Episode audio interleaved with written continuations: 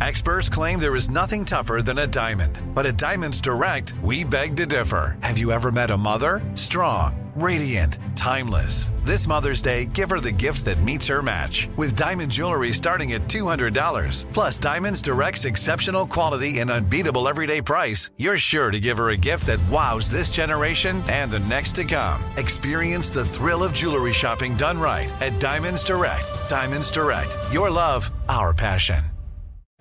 Jon Stewart is back in the host chair at The Daily Show, which means he's also back in our ears on The Daily Show Ears Edition podcast. Join late night legend Jon Stewart and the best news team for today's biggest headlines, exclusive extended interviews, and more. Now, this is a second term we can all get behind. Listen to The Daily Show Ears Edition on the iHeartRadio app, Apple Podcast, or wherever you get your podcasts something that makes me crazy is when people say, well, I had this career before, but it was a waste. And that's where the perspective shift comes that it's not a waste, that everything you've done has built you to where you are now. This is She Pivots, the podcast where we explore the inspiring pivots women have made and dig deeper into the personal reasons behind them. Join me, Emily Tish Sussman, every Wednesday on She Pivots. Listen to She Pivots on the iHeartRadio app, Apple Podcasts, or wherever you get your podcasts.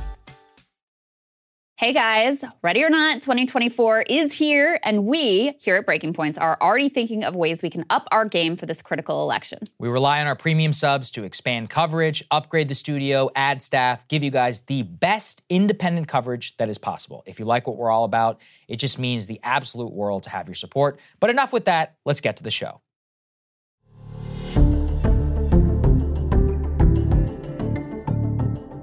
Good morning, everybody. Happy Monday. It's been a long time since I said that. We have an amazing show. What do we have, Krystal? Indeed, we do. It's amazing, first and foremost, because yes. Saagar is back. Thank you. Thank nice you. Nice to have you, you here, my friends. Yeah. Yes, indeed. I hope you enjoyed your time. I did. Much I deserved. I certainly did. All right, lot to get to this morning. So, actually, just breaking, I just saw this. Hezbollah says that one of their commanders was killed in a strike. This comes as the U.S. defense establishment seems to be kind of freaking out about the chances mm-hmm. of a broader war. So, we'll break all of that down for you. Also, this was really something. The Secretary of Defense, Lloyd Austin, was secretly hospitalized and in the ICU, did not tell the White House the president didn't tell the president didn't tell his the person who yeah. took over for him had no idea she that was she vacation. was like first in command. Yeah. Crazy story. Mm-hmm. And apparently he's still hospitalized. So we'll break that down for you. We've got Obama freaking out about Biden's reelection prospects and trying to intervene.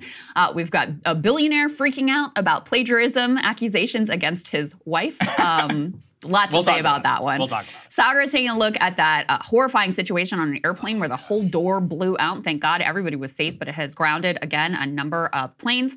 And excited to talk today to Ahmed Khan. He is a former Biden donor who was done and had it over Biden's unconditional support of Israel. So we'll speak with him about his thinking. Yes, that's right. But before we get to any of that, uh, it is the new year and election season is officially on. It's 2024. So if you can go ahead and sign up to help us out, we would greatly appreciate it. Just to show you that we're very serious and we're already hitting the ground. This week on Thursday in the state of Michigan, we will be conducting a focus group with RFK Jr. supporters. So this is, I believe, the first time that a media organization has done a focus group. We're going to spend, just as we did previously with Trump and with Democrats, uh, voters, talking to them about why they support RFK Jr., what independent views that they have, which particular ones, whether they just hate Trump or Biden. We're going to get really down into the specifics. I mean, we're going to treat him as I think that he should be treated, like the Ross Perot, really, of this mm-hmm. election. And I, I'm honestly most excited and going to be fascinated by their responses. Yeah. More so, I think, even than the Trump and the Biden people, just to be like, what do you think? Yes. Why do you support RFK Jr.? It was interesting, yeah. of course, talking to the Republicans and the Democrats. But to be honest with you, like they get focus grouped and polled all the time. Exactly. So we had a little bit more of a sense of who they are, how they're thinking about things, et cetera. And so it was very edifying to see that confirmed with our focus group.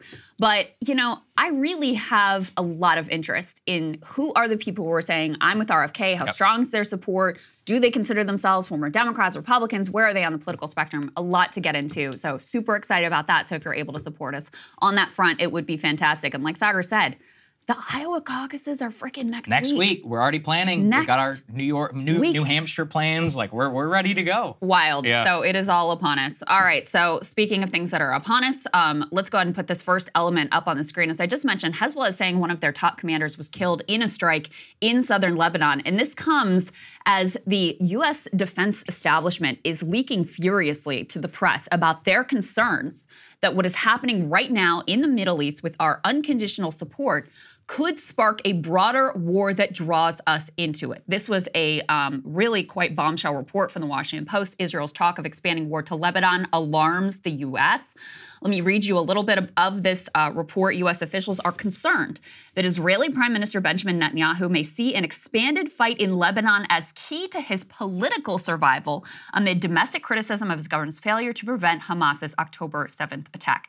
This is something we've been warning about from day one, that the fact that Netanyahu is on the rocks pushes him to continue the war, to continue to escalate. And it seems like our concerns are very well founded.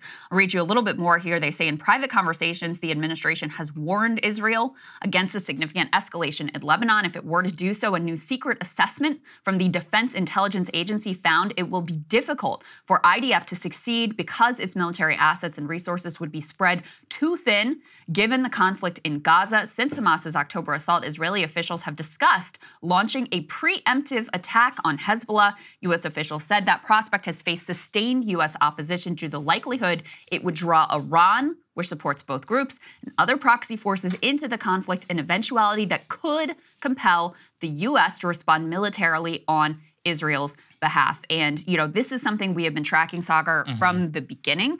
The incredible danger um, the incredible risks of escalation here. You know, the one time when there was a little bit of a lull in tensions during the ceasefire, you saw the attacks on our troops in Iraq mm-hmm. st- stopped. The uh, Houthis dramatically scaled back their attacks. And yet it's remarkable you know, the uh, Biden administration is trying to figure out, okay, how do we avoid this escalation without ever floating the one obvious thing, which is to push for a ceasefire, which would immediately dramatically lessen tensions and avoid this potential disaster. Well, it's obvious that that's not going to happen at this point. We'll talk a little bit about the diplomatic front, but on the war front, I mean, they should be terrified about this. And one of the ways that I really began to understand that this was real is when some of the most pro-Israel voices in the U.S. began warning about it. Yeah. So let's go ahead and put this up there on the screen. This is Jonathan Schanzer. I'm going to contextualize him a little bit for it, which is Schanzer works at the Foundation for Defense of Democracies, which is basically basically one of the largest pro Israel, anti Iran think tanks here in the United States and in Washington. They quite literally are funded by the Israeli government. So when they start warning, we should definitely take listen. Let's keep this up here so I can read it. He says In the aftermath of the IDF strike that killed Hamas leader Saleh al Aruri in Lebanon and the subsequent increase in the intensity of Hezbollah attacks, the risk of a full war between Israel and Hezbollah is now the most serious since the war began on October 7. Let's go to the next one here, please. He says that the Israeli media is now openly speaking about a two front war. Nasrallah, the leader of Hezbollah, has now told Shia residents of southern Lebanon vacate to the north. Netanyahu has now hinted that Nasrallah could be next. The U.S. wants to prevent such a war. This was a reason that we dispatched the carrier group to the Mediterranean. Officials are now leaking that Israel cannot afford such a war. Israel is not standing down, nor is Hezbollah, as evidenced now by continued strikes. I will say this a war between Israel and Hezbollah is inevitable. These are his words. He says Israel's northern residents will not return until the security situation has changed. And what change will not likely come through clever diplomacy by the US or France and not the UN. Go to the next one. This is to me the most important. He says, it now becomes a question of when, if not it, when, not if. My sense is that Israel notches a few high value kills of Hamas leaders in Gaza. The leadership may then be willing to look north, but make no mistake, a war in the north will be highly destructive. The worst war that Israel has seen ever, and the destruction is only part of it. International pressure will escalate. The Iranians could escalate too. This would be a regional war. Very difficult decisions lie ahead. Mistakes can be easily made. All eyes on Israel's northern front. So when a pro Israel voice, I mean, this entire entire groups, you know, exist specifically to defend Israel and to advocate for war uh, with Iran. We actually have interviewed people from FDD in the past over on Rising. I think it was after the Soleimani strike, and he was one of the people who was defending it. So the context in all of this to be seen here is that the battle space, quote unquote, for the in, in the internet and in the war of opinion is now playing out. The Biden administration doesn't want this to happen, but it's pretty clear to me that the Israelis do. I mean, that quote that from the Washington Post article of um, the Israeli defense minister. He says, We prefer the path of an agreed upon diplomatic settlement, but we are getting close to the point where the hourglass will turn over. This is not Gaza. Hamas has, you know, basically is mounting an insurgency campaign. I think there'll be a low grade military insurgency there for many years to come. But that's, I'm not going to say it's manageable because it's going to be horrible, but it is a difficult, it's a different military situation. Hezbollah, with their military capabilities, they've been preparing for this since 2006. And don't forget, 2006 was one of the worst wars that Israel has ever ever engaged in. And it caused significant strife in the country. And the IDF right now, you know, they're sending reservists back. It's pretty clear the Israeli economy is suffering pretty badly from the overall effects of the war. The Houthi blockade is disrupting global shipping. That is nothing compared to what happens if this goes hot with Hezbollah. The Houthi attacks, the Iranian attacks, the attacks on American soldiers, and the likelihood. I actually um, am pretty willing to state that if Hezbollah, you know, enters this war, and especially if Iranian proxy attacks continue, there's simply no way the U.S. will stay out of it. I'm not saying that we shouldn't stay. I believe that we should, but yeah. there's just, I mean, given the current environment, given the political situation, the, the Biden administration, and our number of thousands of troops in the Middle East, if you attack us, then what is it? I mean, there, there's no other choice yeah. that I think a lot of us face. So this is a this is a very very dangerous moment. Especially two months now into the war. Absolutely, I don't think it's ever been more fraught mm-hmm. and dangerous and more clear the escalatory track that we're already on um, than it is right now at this moment. There was another report. Huffington Post has actually done some good reporting on uh, Israel's assault on Gaza. Let's put this up on the screen. Bar- Branko Marcetic was uh, tweeting about this. He says all U.S. war games, this is from the Huffington Post report, show an Israeli-Lebanon war, quote, escalating into something terrible. But the Biden White House still not considering putting conditions on arms transfers to Israel. One U.S. official says the problem is no one can rein in Biden. And Branko says this is alarming and damning, which I would have to agree with. So you have the um, you know various defense officials leaking to the Huffington Post, leaking to the Washington Post, leaking to the Wall Street Journal, leaking to all of these um, papers and media outlets. And maybe or maybe not, behind the scenes, Biden and co are saying, hey, please don't start a war with Hezbollah. We really don't want you to. But there is zero indication that they're actually willing to do anything to use US leverage to try to prevent an outcome which they know would be completely disastrous. And so it's just yet another emblem of the completely pathetic and impotent direction of US policy. And, you know, to be honest with you, does Biden, you know, what is his actual view of the risk here? Mm-hmm. Does he mm-hmm. really understand the actual risk here? I have no idea. But at this point, given the months we've had, of you know U.S. actions being unconditional support. We're going to bypass Congress. We're going to bypass our normal State Department um, procedures to ship weapons into the region. We're going to tell them absolutely you know red lines, and then we're going to have these little comments about how we're concerned about civilians, et cetera. I mean, at this point, we have to say all of that is nonsense. They actually completely support what Israel is doing with regards to Gaza.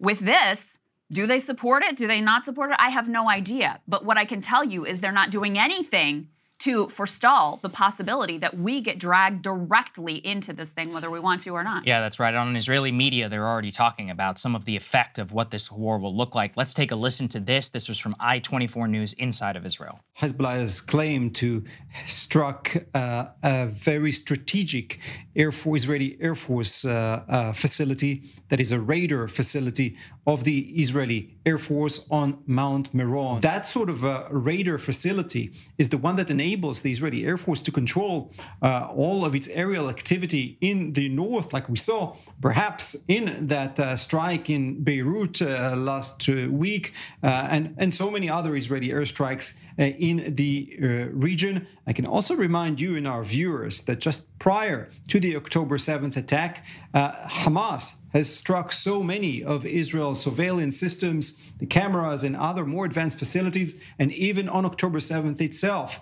was able to use drones to hit some of the very important strategic defense uh, and, and uh, um, radar systems uh, on the border, what enabled Hamas uh, to go on with that attack. And of course, that is extremely worrying if Israel's uh, surveillance uh, systems in the northern uh, part uh, of the uh, next to the Lebanese border were also severely hit. Yeah, Krystal, and that came right after 40 different projectiles. Let's put this please up on the screen. Hezbollah fired dozens of rockets in their quote initial response to the killing of the Hamas leader. This is all across of northern Israel. Uh, we've flagged this before, but we haven't touched on it quite a long time. Don't forget, 100,000 people inside of Israel have been relocated from the northern border. It is the largest internal migration in Israeli history, actually, since 1948, which demonstrates the really fear on their part that the civilians will get caught into it. And the Israeli government is paying, I mean, billions of dollars just to house these people inside their own country. This just demonstrates to us what it will continue and may look like. And a two front war, I think, would be genuinely catastrophic because they would have to make the same choices that we did in Iraq and Afghanistan. And we are, you know, one of the world, we were probably the world's greatest military. And we had to call up all of our National Guard and all of our reserves, and we were stretched very thin. This is a much smaller country. The reservists, many of them have already been sent home. Uh, some, you know, many hundreds of people have been killed, IDF soldiers. This would be the beginning and the worst and the bloodiest incident in them so far. So I think we should take these warnings very, very seriously. I and diplomatically, I think I, I just come down to this. I don't see a way out. You know, Netanyahu is cut you know, he's stuck so between what is it, uh, Ben Gvir and Smotrich, mm-hmm. and these guys are openly dissing America in public, which you guys did a great job of covering, being like, "Hey, we're a different, you know, you guys are a friend, but you're not. A, where Israel is not the 51st state." I'm like, "Yeah, I agree. We shouldn't treat you as one." And yeah, we we're, we're like do. their uh, extra uh, state. Exactly. The way we act. It's interesting. You know, loyalty runs one way. Right? Uh, Who's the client state whatever. in this relationship? This, Contemplate. It's just like Ukraine and Saudi Arabia and all these other people. It's like we're apparently just uh, we cut the checks and we have too much. Uh, I don't know. We we don't have enough pride to actually stand up for ourselves. Separate that though politically inside Netanyahu, this is a good thing for him. His right wing coalition is the only thing keeping him into power. Mm-hmm. They want war with Hezbollah. They're openly going out and they're saying it. So this would also stave off any more questions of the longer we get away from October 7th, it's no longer about October 7th. Yeah. It's just like Iraq, and it would just drag things on for longer and longer. The real question is about the Israeli public, and we haven't seen polling yet, though, to that effect. At a certain point, though, polling doesn't matter. If we see a series of you know escalatory strikes, this thing could go hot in just a matter of days. It only takes one facility struck, then you strike another person, and that's it. You know, a ship goes down, and then we're in a totally different situation. Well, here's the other thing: is that the truth of the matter is, as horrific as the Israeli assault on Gaza has been for Palestinians living in Gaza, it has not been that successful Correct. in terms of getting Yahya Sinwar who you know is like the big name yeah. that they were supposed to be going after they haven't succeeded in that. They're claiming that they've basically you know not eliminated hamas in northern gaza but they've you know severely degraded their fighting capabilities. But uh, hamas is still taking out top israeli uh, military officers in northern gaza so is that even accurate? You know, by their own estimates of the, which is the rosiest possible projection of how many Hamas militants they've taken out, it's nowhere close to even half of the fighters that they have. They've had to shift their language, even you know within Israel, of oh, you know, the goal is no longer eliminate Hamas; it's more like degrade Hamas. Mm. You know, so mm. they've had to sh- shift their language. So the other piece of the incentive here with Netanyahu is he's got to bring home a victory. If he has any prayer of staying in power. And so, if victory is not going to come in Gaza, well, I guess we got to start a, a, war on another front, which is something, by the way, they've been teasing from the beginning. Even though, keep in mind, Hezbollah was not involved in October 7th, right? It's sort of like us going into Iraq when they had nothing to do with 9 11. It's a sim- very similar vibes here because Hezbollah had nothing to do with October 7th. Um, you'll recall Yoav Gallant, who is the uh, defense minister in Israel, saying they could do in Beirut what they did in Gaza. And this was very early on. So they have been teasing this for quite some time now. You also had, I believe it was Yoav Gallant as well, saying we are fighting a seven front war and we are taking actions already on six fronts. So in some ways, this, in, in some manners of speaking, this is already underway. And just to underscore that video that we showed you a moment ago, um, that analyst on an Israeli uh, news station, news channel, senior editor of I24 News, he was talking about the fact Hezbollah, they had, they've acknowledged now, the IDF has acknowledged Hezbollah was able to inflict severe damage on this Israeli base, this important strategic Israeli base pretty close to the Lebanon border, they were able to inflict severe damage. They have significantly more military capability than Hamas. I mean, it's not comparable at all. So you already see the escalatory chain. You had these tit for tat you know, um, attacks between Hezbollah and Israel. That's been going on for some time. Then you have Israel target and assassinate a top Hamas leader in the suburbs of Beirut. That was a huge escalation. Then, in response, you have Hezbollah able to inflict severe damage on the Israeli airbase. And now this morning, we get the word that Israel has been able to um, kill a top Hezbollah commander. So you can see the way that this is already building, and U.S. hand wringing is not going to do a damn thing unless we actually are willing to back it up with some actions. Speaking of that, speaking of our impotence in this whole conflict, our uh, feigned impotence, I should say, pretending like, oh, there's nothing we can do and we're doing our best. Antony Blinken is back in the region. I believe that this is his fourth time traveling there since the uh, since October 7th. Let's put this up on the screen. He was meeting with um, various leaders in the region and King Abdullah of Jordan, warning uh, Antony Blinken, Secretary of State, that there would be catastrophic ramifications if the war in Gaza does continue. This is a full readout of their meeting in Amman. Um, Yashar Ali uh, tweeted this out. His Majesty King Abdullah, during a meeting on Sunday with U.S. Secretary of State Antony Blinken, warned of the catastrophic ramifications of the continued war on Gaza, stressing the need to end the tragic humanitarian crisis in the Strip.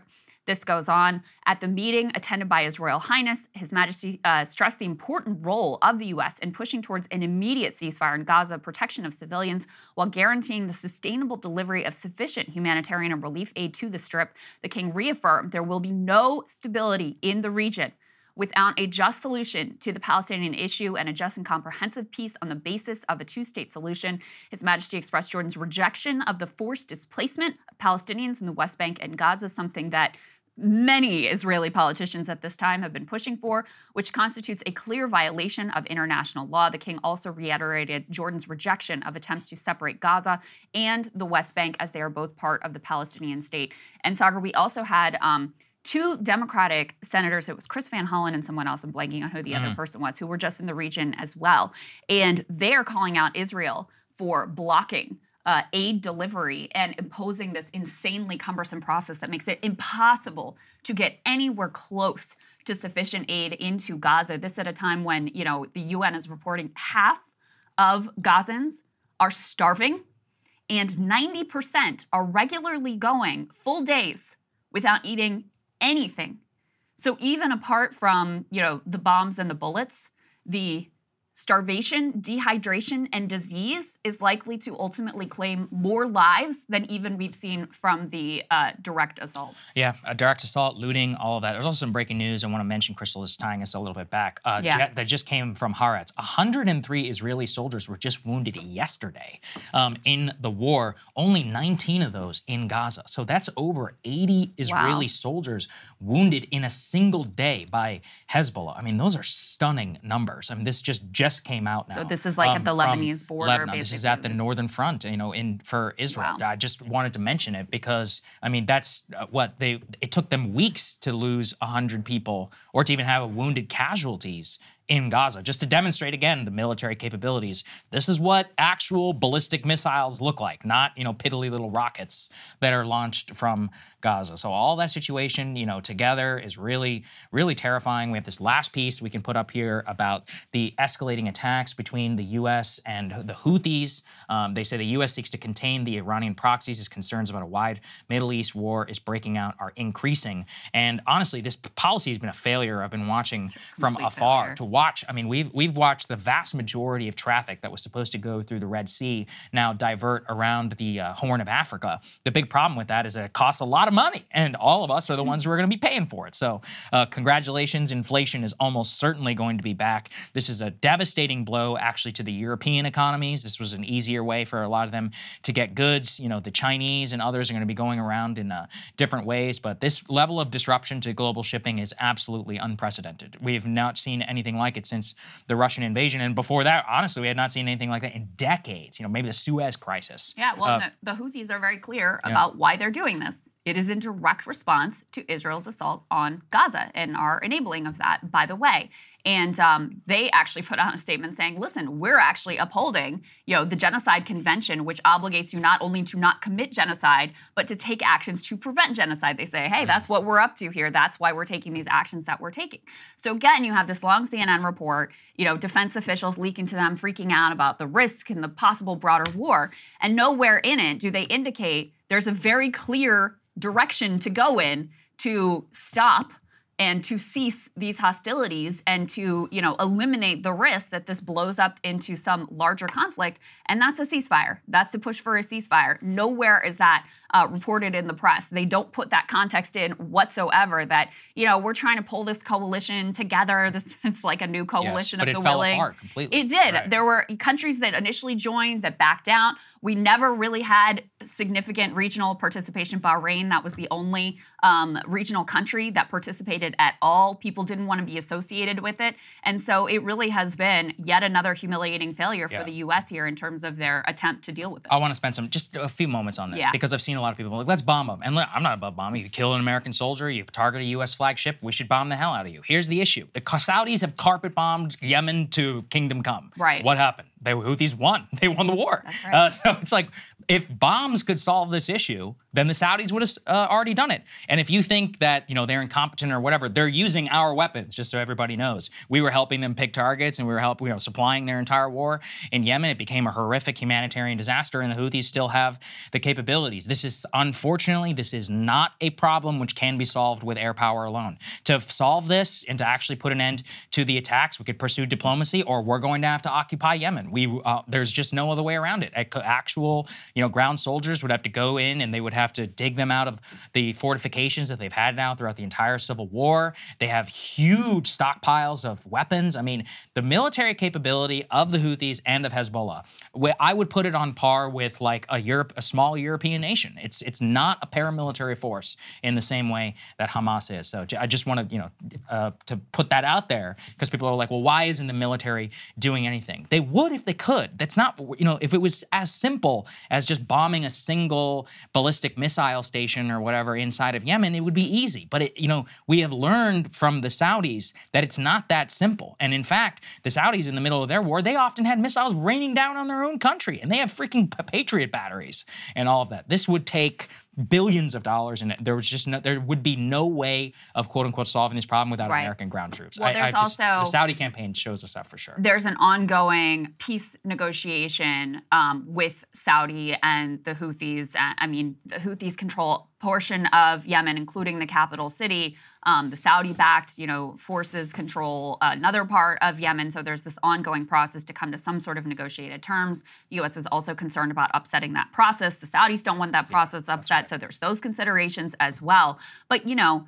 From the Houthis' perspective, this has been tremendously prestige building for Of them Of course, yeah. Tremendous disrupting global shipping. this, like, this little yeah. force that's able to like disrupt the whole globe and have massive and now going toe to toe with the you know world's great superpower if we struck them directly if we hit them directly that would only further enhance their prestige. I mean for them this is really a win-win situation that they have figured out here because there was some you know discontent among their own people uh, as you know as the war is coming to a close. And so the the palestinian cause is one that unites everyone in yemen. So they're able to demonstrate that they're fully behind that. They're able to raise their profile globally and you know if we were to hit them that's how we're saying like they've been bombed to hell if bombs were the answer that would have been solved long ago I just want to come back finally, and then we'll move on to some of the information that's come out about the way the media is reporting on all of this conflict. That there is a very simple way for this to all to end, and that's through a ceasefire. And then, you know, the Houthis have made it clear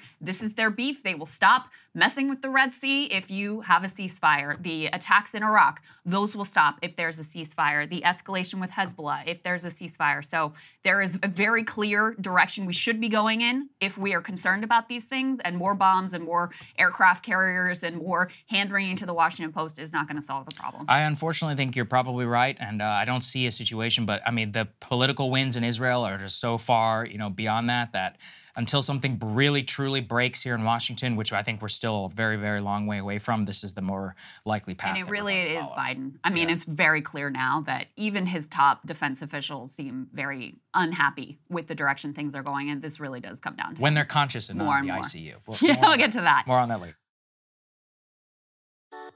Something that makes me crazy is when people say, Well, I had this career before, but it was a waste. And that's where the perspective shift comes that it's not a waste, that everything you've done has built you to where you are now. This is She Pivots, the podcast where we explore the inspiring pivots women have made and dig deeper into the personal reasons behind them. Join me, Emily Tish Sussman, every Wednesday on She Pivots as I sit down with inspiring women like Misty Copeland, Brooke Shields, Vanessa Hudgens, and so many more. We dive into how these women made their pivot and their mindset shifts that happened as a result. It's a podcast about women, their stories, and how their pivot became their success. Listen to She Pivots on the iHeartRadio app, Apple Podcasts, or wherever you get your podcasts. I'm Saleha Mohsin, and I've covered economic policy for years and reported on how it impacts people across the United States. In 2016, I saw how voters were leaning towards Trump and how so many Americans felt misunderstood by Washington. So I started the Big Take DC. We dig into how money, politics, and power shape government and the consequences for voters. It's an election year, so there's a lot of focus on the voters that TikTok is reaching. The initial reaction is like, oh, things are looking so resilient. I don't want to be too pessimistic, but I just don't see the political will down in Washington right now to, to change their tune. I think the American electorate has been signaling that it expects a rematch of the 2020 election. These are unprecedented times. With new episodes every Thursday, you can listen to the Big Take DC on the iHeartRadio app, Apple Podcasts, or wherever you get your podcasts. The Big Take from Bloomberg News brings you what's shaping the world's economies with the smartest and best informed business reporters around the world. Western nations like the US and Europe. Mexico will likely have its first female president. And then you have China. And help you understand what's happening, what it means, and why it matters. He'll get his yo yos to Europe in time. But the longer this drags on, the more worry he's getting. They knew that they needed to do this as fast as they possibly could to get a drug on the market as fast as they could. I'm David Gura. I'm Sarah Holder. I'm Saleha Mohsin. We cover the stories behind what's moving money and markets. Basically, everyone was expecting, if not a calamity, certainly a recession. But the problem is that that paperwork, as our reporting showed, is fake. As someone who's covering the market, I'm often very worried about an imminent collapse. So I'm thinking about it quite often. Listen to the Big Take on the iHeartRadio app, Apple Podcasts, or wherever you get your podcasts. This was quite a report from The Intercept. Let's put this up on the screen. So, uh, Daniel Boguslaw reported this out for them. The headline here is CNN is running Gaza coverage past their Jerusalem team operating under the shadow of the IDF censor. So, um, here's a little bit of context. Any foreign news outlet operating in Israel is obligated to run all their stories past the IDF censor and with very predictable results. Now, other news organizations have made the choice to route their Israel coverage through other bureaus outside of Israel to try to avoid this censorship. CNN has not done that. Um, let me read you a little bit of the report. This is uh, sort of laying out what I just said. Like all foreign news organizations operating in Israel, CNN's Jerusalem bureau is subject to the rules of the IDF censor, which dictates subjects that are off limits for news organizations to cover and censors articles it deems unfit or unsafe to print. As The Intercept reported last month, the military censor recently restricted eight different subjects, including security cabinet meetings, information about hostages, reporting on weapons captured by fighters in Gaza. In order to obtain a press pass in Israel, foreign reporters must sign a document agreeing to abide by the dictates of that censor. Only democracy in the Middle East, people. Also in October, CNN hired a former IDF soldier to contribute writing and reporting to CNN's war coverage. Tamara Michaeli's first byline appears on October 17th, just 10 days after Hamas's attack. Since then, her name has appeared on dozens of stories citing the IDF spokesperson and relaying info about the IDF's operations in the Gaza Strip. At least one story uh, that has her byline alone is little more than a direct statement released from the IDF. So this is who they brought in for their coverage, which they are also choosing to run by the IDF censor. Um, she apparently served in the IDF's spokesperson unit a division of the Israeli military charged with carrying out positive PR, both domestically and abroad. Seems like she still works for that unit, actually. And Israel coverage is subject to a special review process that is unique to just exclusively to Israel coverage. A CNN staff member described how the policy works in practice. Quote, war crime and genocide are taboo words. Israeli bombings in Gaza will be reported as, quote, blasts attributed to nobody until the Israeli military weighs in to either accept or deny responsibility. Quotes and info provided by Israeli army and government officials tend to be approved quickly, while those from Palestinians tend to be heavily scrutinized and slowly processed. Saagar, can you imagine if a news outlet was running all of their stories by Hamas Yes.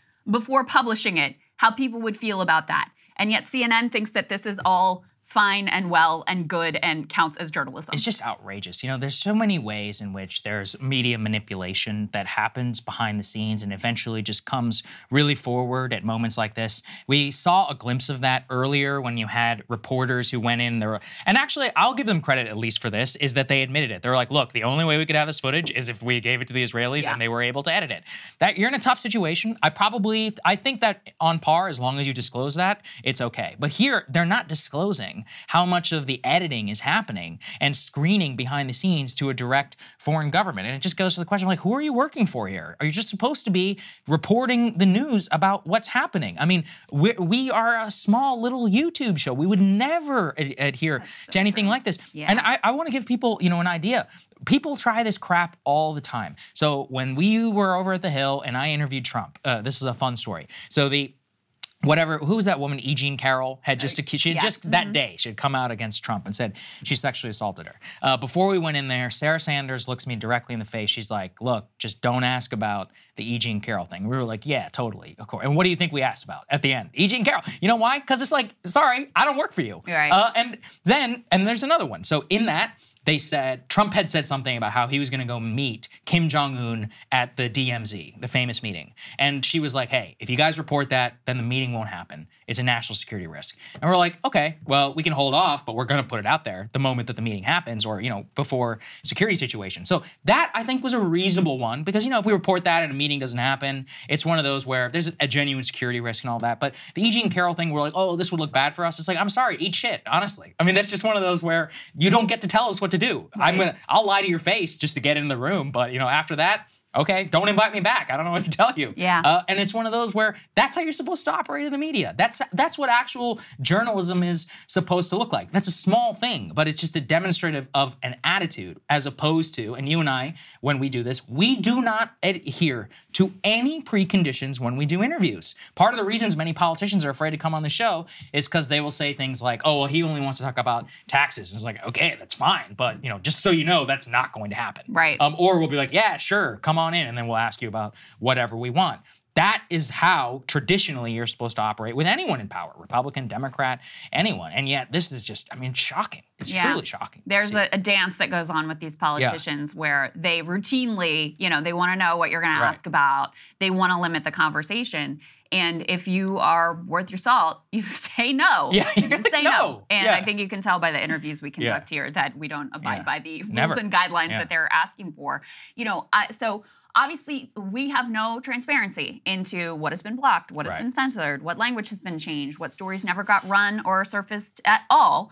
So all you can do is look at what they're publishing and see the way that it is framed. So I kid you not, after I read the story, I went on CNN's website, and this was literally one of the first stories that popped up. And the impact of the censor is plainly obvious. Like the language that they talk about here, oh, it's going to be blast, but we're not going to attribute to Israel, is manifestly clear. Put this up on the screen. This is a horrifying story. More than 10 children a day are losing one or both legs in Gaza, according to Save the Children. So their headline does not attribute the fact that these kids are losing their limbs to Israel, which is the reason that they're losing these limbs. And then when you read the story, here's what they say More than 10 children on average have lost one or both of their legs every day in Gaza since October 7th. Uh, again, like the limbs just fell off. No, they lost them because they were bombed by Israel. While many of the amputations are conducted without anesthetic, ch- again, why? Because Israel is blocking medical supplies from coming in. The charity Save the Children said in a statement Sunday referencing statistics released by the UN. Um, and then they quote someone as saying, Doctors and nurses are completely overwhelmed when children are brought in with blast wounds. blast wounds. So again, the language is specifically cited in the Intercept report. Nowhere in here, in this first part of the report, do they explain why these kids are losing their limbs 10 kids a day losing one or both legs and having to be operated on with no anesthetic? No responsibility attributed there. Now if it was in the other direction if it was talking about the October 7th attacks and the atrocities that Hamas were committed, no problem attributing responsibility, right. no problem using visceral language about those horrors. But here, when it's Israel, totally different. That's what's so stupid is that obviously you should do it when you're talking about the victims of October 7th, and you should, you should just talk when you're talking about the victims of war. And uh, again, let's be very clear: we should use it when we're talking about anyone who is a non-combatant civilian. I mean, mm-hmm. and you can't even argue that these like small kids, at least in this you know uh, instance, are not working mm-hmm. for or not like fighting for Hamas. It's just look passive, and the way that you do use language and all of that is one of the oldest forms of media manipulation manipulation and of the way of presentation and all of that of a story. And I think the passive language, the way that you use it, um, is always, you know, the most uh, is the most significant for the way that they frame something. It's like the traditional thing when Democrats do something bad,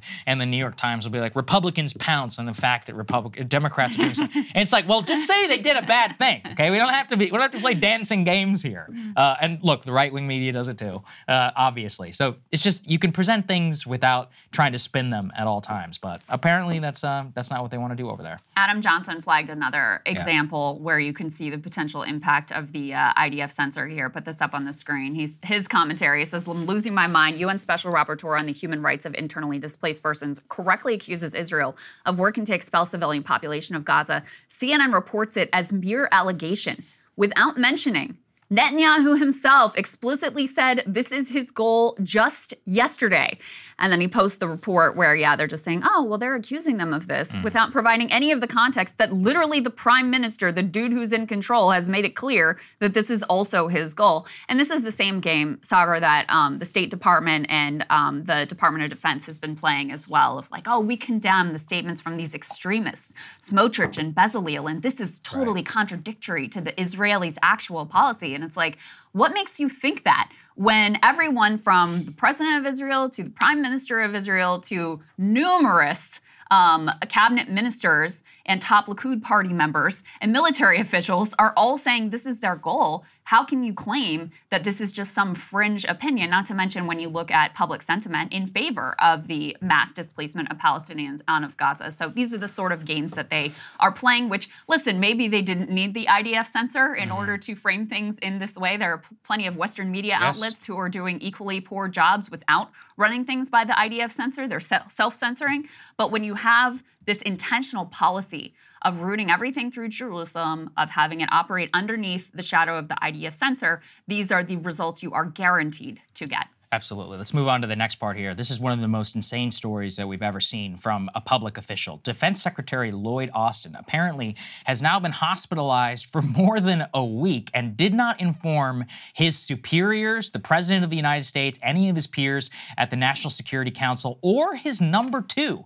Let's go ahead and put this up there on the screen because the details are genuinely shocking. So, the Pentagon's number two official did not learn that her boss was hospitalized on January January 1st until four days later after she had to assume some of his duties. This is according to the U.S. military themselves. That's the Deputy Secretary of Defense, Kathy Hicks. She was actually scheduled on leave in Puerto Rico at the time and had already assumed some of Austin's duties, but did not know what had happened to them.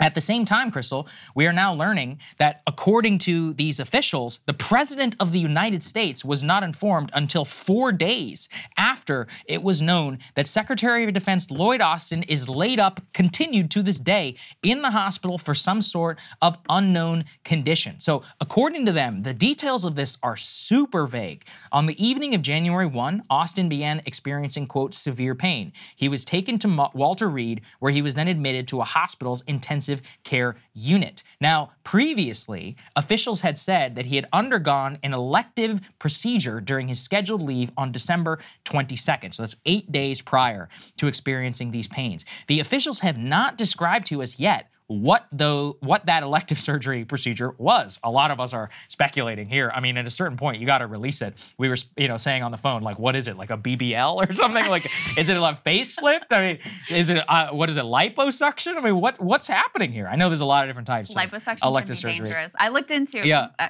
okay. Yeah. I looked into first of all, what are the most dangerous plastic surgery Yes. um, that you can we have done, and. BBL is Yeah, actually the most BBL is dangerous. But Yeah, watch out for those um, BBLs, I don't want to laugh because Yeah. his, his condition could be Right. very serious. I mean, he's this man is still in the hospital, but he is out of the ICU as Yes. far as I understand. Um, but the, I also looked into. I mean, this is this is ridiculous, Yeah. but.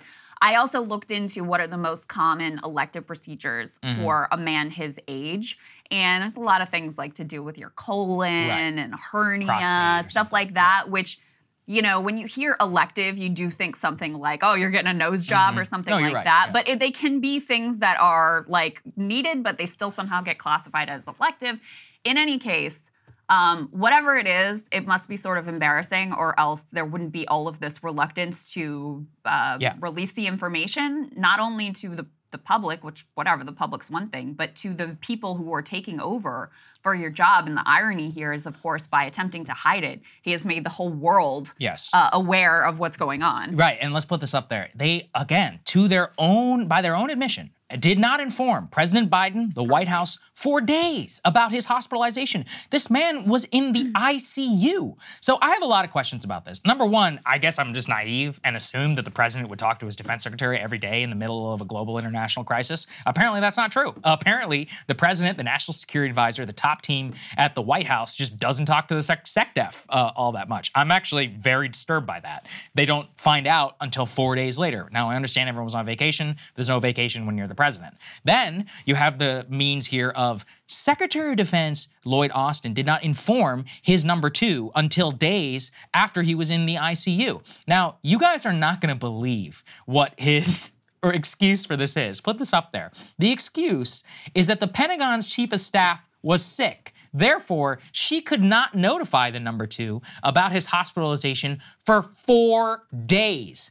Are we really supposed to believe that the Secretary of Defense only has one person who is capable of notifying the number two. I covered the Pentagon. He is surrounded at any one time by up to 15 to 20 people. There are actually, Krystal, over 100 people who work in the office of the Secretary of Defense at the Pentagon. And so that tells me that actually the number two was the only, or his chief of staff was the only person who even Who knew, knew. about what was going on. So he's not only hiding things from his staff, he's hiding it from his superiors, from the Secretary of State. I mean, imagine if a global conflagration had kicked off and this man There is is a global hospital. conflagration. No, but a real one. Like in what if what if the Houthis fired on a U.S. ship? What happens? You know, I mean, I've if anybody has ever done this. Go and read the minute by minute account by Daniel Ellsberg of the uh, the Gulf of Tonkin incident. Mm-hmm. I mean, the Secretary McNamara was literally issuing minute by minute orders, being like, "Do not fire until I tell you to do so." I'll speak to the president, and you know he was giving orders at certain points during the Cuban Missile Crisis and during the Gulf of Tonkin incident, which demonstrates like Imagine a situation of something like that that could have happened, which is why this is never supposed to be allowed. And I would actually put it this way Secretary Austin was a four star general in the Army. Uh, imagine if any, there are a lot of people who are in the US military in the show, Im- who watch the show. Imagine if you, in a superior position, a commanding officer, would disappeared for four days straight and did not tell his subordinates about what was happening, leading to chaos and a leadership vacuum. In a time of peace, even that's it, you're fired. or at the very least, boom, that is a career-ending move. That's um, that's genuinely psychotic, you know, for, to be doing something like this. So, I mean, in my opinion, I don't think he can last. I think he's got to be fired. There's just no, you can't you can't stay for this. We cannot stand. Yeah, to have somebody who's clearly hiding their medical issue, he can day it with dignity and be like, "I'm sick, I gotta go," you know, something like this. But that's it. I mean, in my opinion, if I was Biden, I would fire. I would have fired his ass the day I found out that he was so hiding. far, this. Biden is basically Yeah. covered for him. Um, I mean, there's a few thoughts that come to mind. First of all, the fact that you know you said if there is a global conflagration, Right. it's not like there isn't a lot. It's kind of a pivotal moment. Yeah. There's kind of a lot going on. There's a lot of risks um, that are uh, unfolding that we just covered extensively. There's obviously our you know ongoing support for the horrors that are being inflicted on Gaza. There's all sorts of concerns that are uh, unfolding before our eyes globally right now. So not a great time to take time off. Number two, it also raises the question of like, what are you even doing on a daily Yeah, basis? I know. That you thought that it would be fine to just like vanish for a few weeks and not even tell. The one that in, in some ways is the craziest to me is that the person who was in having to take command, who was in charge, didn't Uh-huh. even know. Like that the number two didn't even know that they were now in in charge. That to me is in some ways the craziest thing. But yeah, I'm looking, I'm like, so I guess you're just not really doing all that much. If you feel like you can just go willy nilly and take a significant break and that you think you're going to be able to get away with not telling anyone. Yeah. That was to me maybe the most revealing the part here. The saddest thing I, when i was 18 years old i came to the city to college and i had these grand ideas about what politicians and all of them were like and i was very lucky i got an internship you know my first literally my first day of college i show up to capitol hill and i was like oh no this is not uh, you know what i kind of what i thought it would be the best and the brightest are not the ones who are working here and more than a decade now of living in the city and working in very close proximity and covering people in power really what i've learned is that it's far more mediocre incompetent and awful than anyone is really led to believe. We want to believe that the people who are in power are you know very are intelligent and they work very hard and all of that. But what comes across? These people are like white collar employees all over the world. They're just checking out over jan 1 to jan 5 and that's fine when maybe you're a host of a show a youtube show and you have a competent co-host who's capable of taking over for you. It's not fine whenever you're working in public service. And i think it just you know whenever we talk about the supreme court and all that these people just want to have it both ways. They want to be like their peers in corporate mm-hmm. life who are able to jet set to wherever they want to go but you can do that when you're in charge of a corporation. You can't do it when you are in charge of the world's most powerful military. And you would think that a four star former four star general of the united states army would know that more than anybody. So he should be fired he should be kicked out he should be unceremoniously dismissed as he would if he were still a member of the u.s armed forces we should never accept this from people who are in power You know, he also made some of the, um, I thought, most honest comments about Israel's assault Oh, on Gaza. right. He was the one that said they were facing a strategic defeat, which, you know, raised a lot of eyebrows at the Mhm. time because that was early on um, that he made those comments. But I think he must have gotten used to that uh, board of directors of Raytheon life. That's true. When he was in the private sector. And it's like, listen, that option is still available to you, sir. You That's right. Yeah. You can go and do that. Any, I'm sure they will take you right back, no problem whatsoever. So They'll, they'll um, pay you. Wild situation. You can get your tummy tucks. You know, you can do whatever you want. Uh, but you can't be doing that when you're the Secretary of Defense. And again, I just want to underscore this. Let's put this up there. As of last night, he's still in the hospital. According to the Pentagon press secretary, quote, Secretary of Defense Lloyd Austin, this is the next one, guys, uh, says he will remain hospitalized at Walter Reed National Medical Center, but is, quote, recovering well and in good spirits. Krystal, It you and they I. don't have a specific uh, date for his release, so I mean, you he's and I still in some sort of serious. no. I know enough to say this. If you are in the hospital for a week straight, things are not good. Things are absolutely, that could be an infection. That could be, I mean, who knows? I mean, he's not particularly a fit guy and he's only 70 years old. So it's really, this is, this could be a bad situation. But regardless, his uh, secrecy, the people around him, there's just, this cannot stand. He's got to go. I- I- terrible judgment. yeah. Also, just on the basic level, like terrible judgment to think that you were going to be able to to pull this I totally agree. Something that makes me crazy is when people say, Well, I had this career before, but it was a waste. And that's where the perspective shift comes that it's not a waste, that everything you've done has built you to where you are now. This is She Pivots, the podcast where we explore the inspiring pivots women have made and dig deeper into the personal reasons behind them. Join me, Emily Tish Sussman, every Wednesday on She Pivots as I sit down with inspiring women like Misty Copeland, Brooke Shields, Vanessa Hudgens, and so many more. We dive into how these women made their pivot and their mindset shifts that happened as a result. It's a podcast about women, their stories, and how their pivot became their success. Listen to She Pivots on the iHeartRadio app, Apple Podcasts, or wherever you get your podcasts. I'm Saleha Mohsin, and I've covered economic policy for years and reported on how it impacts people across the United States. In 2016, I saw how voters were leaning towards Trump and how so many Americans felt misunderstood by Washington.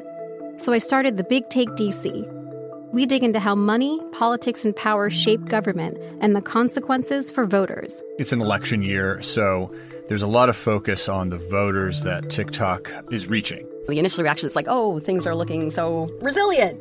I don't want to be too pessimistic, but I just don't see the political will down in Washington right now to, to change their tune. I think the American electorate has been signaling that it expects a rematch of the 2020 election. These are unprecedented times.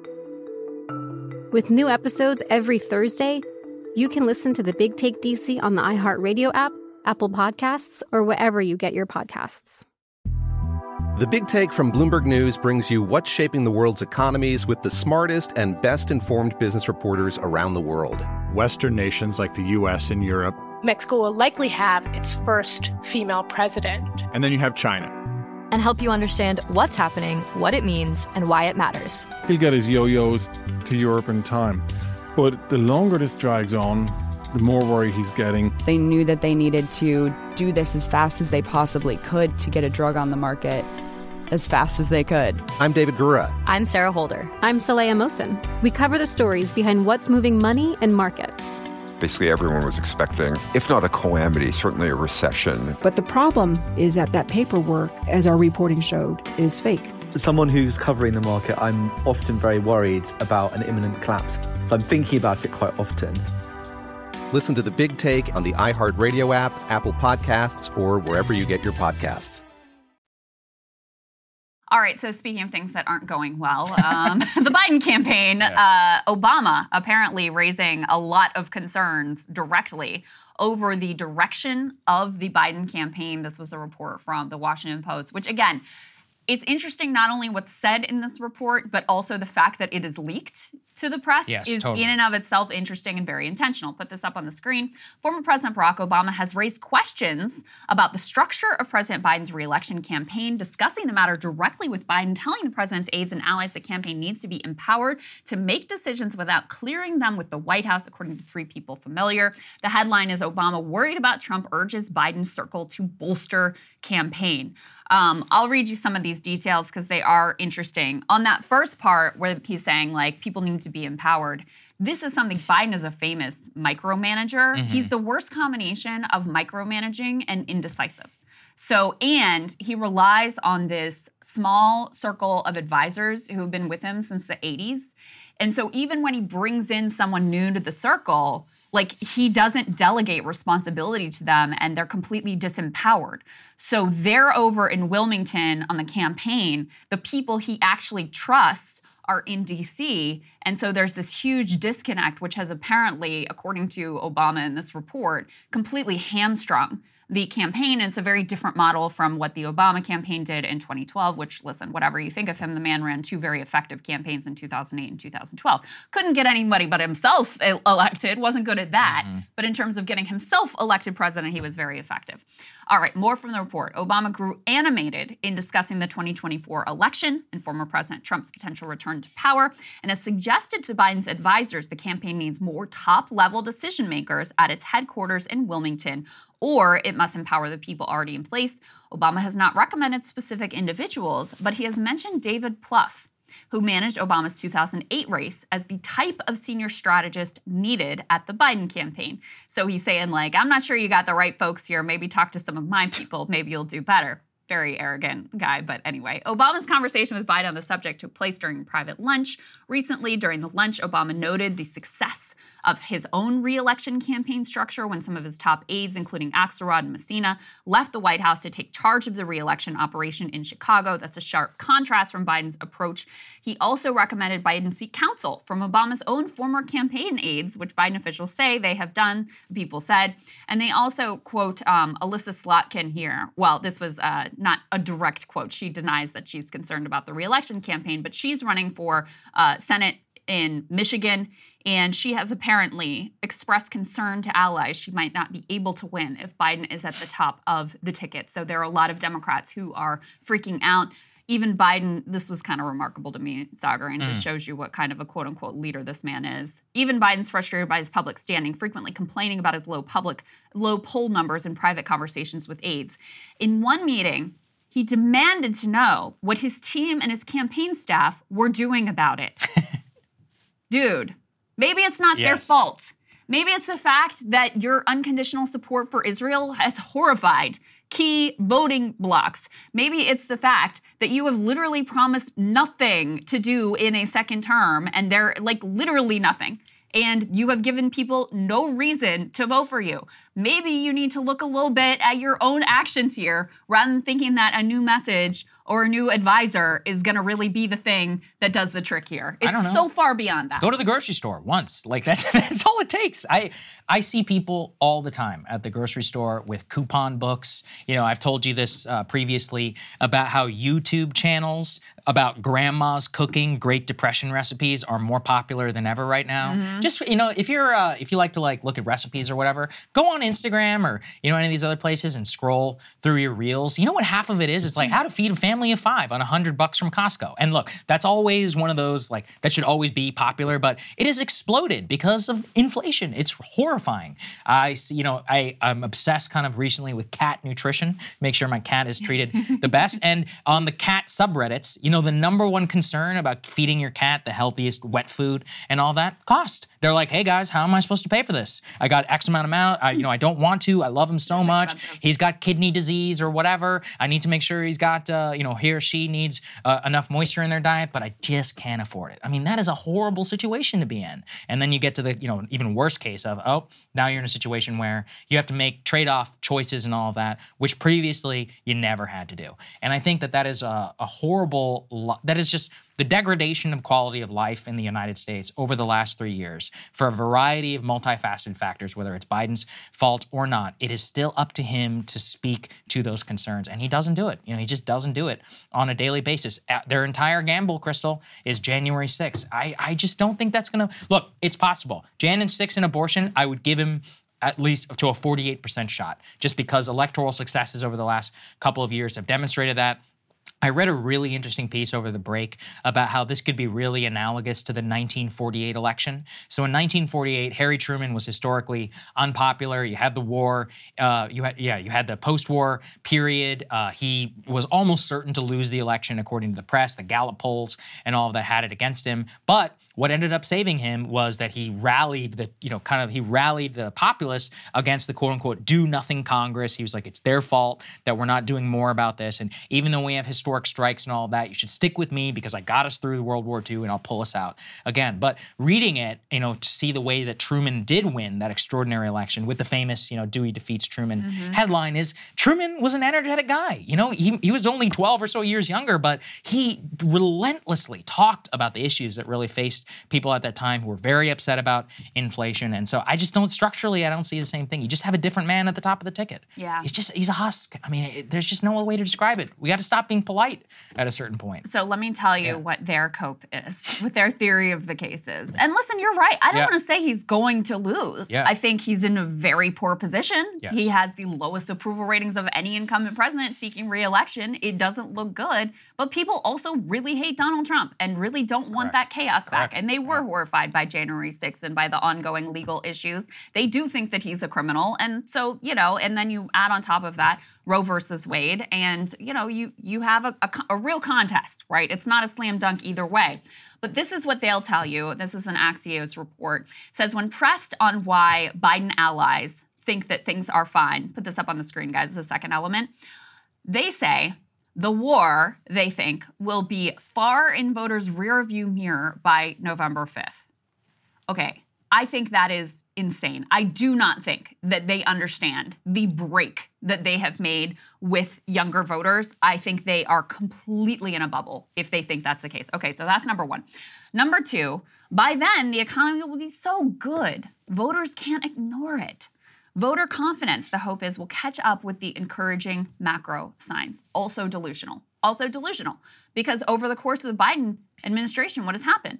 the social safety net constructed during COVID was systematically reduced and eliminated so that people have less money in their bank accounts. That happened on Biden's watch, also delusional. Abortion rights, now this may not, this one, they have a point. Dems will be boosted by the anti GOP backlash following the Dobbs decision overturning Roe versus Wade. Swing voters won't want to give Trump a chance to appoint another Supreme Court justice. As second gentleman Doug Emhoff has put it privately, Dobbs and democracy. That's the plan. Biden and allies will spend more than a billion dollars telling voters Trump is terrible. Oh, they've never tried that before. In the end, Biden's inner circle contends. Most independents won't look themselves in the mirror on election day, then go vote for Trump. Um, they go on to say they worry, though, people close to the White House fear there aren't enough people willing to give Biden bad news. And there's this sense of complacency that has come out, Saagar, in multiple articles, mm-hmm. where because Biden sort of defied the odds last time, they think that all of this is just like hand wringing and bedwetting, and oh, normal people don't care about these things and they don't really understand the landscape, and we do. And this is a very different situation than when you had Trump actually in the White House when you had people feeling really horrified at his handling of COVID and upset about it, when you had on a daily basis reminders of why you didn't like this man being president. And and I thought this was a I saw somebody make this point on Twitter. I thought this was a really good point. The superpower that Biden used to have is the sense that like he's a nice guy mm-hmm. and he's empathetic. That has been destroyed by what people see unfolding every day in Gaza. That's gone. Like the sense that this is some nice grandfatherly figure who's not going to do anything terribly evil the way that you feel like Trump might, that's gone. You no longer have that advantage, especially with young voters. So again, I come back to I think especially with regard to their view of the war that they think people are just going to forget it and it's going to be in the rearview mirror.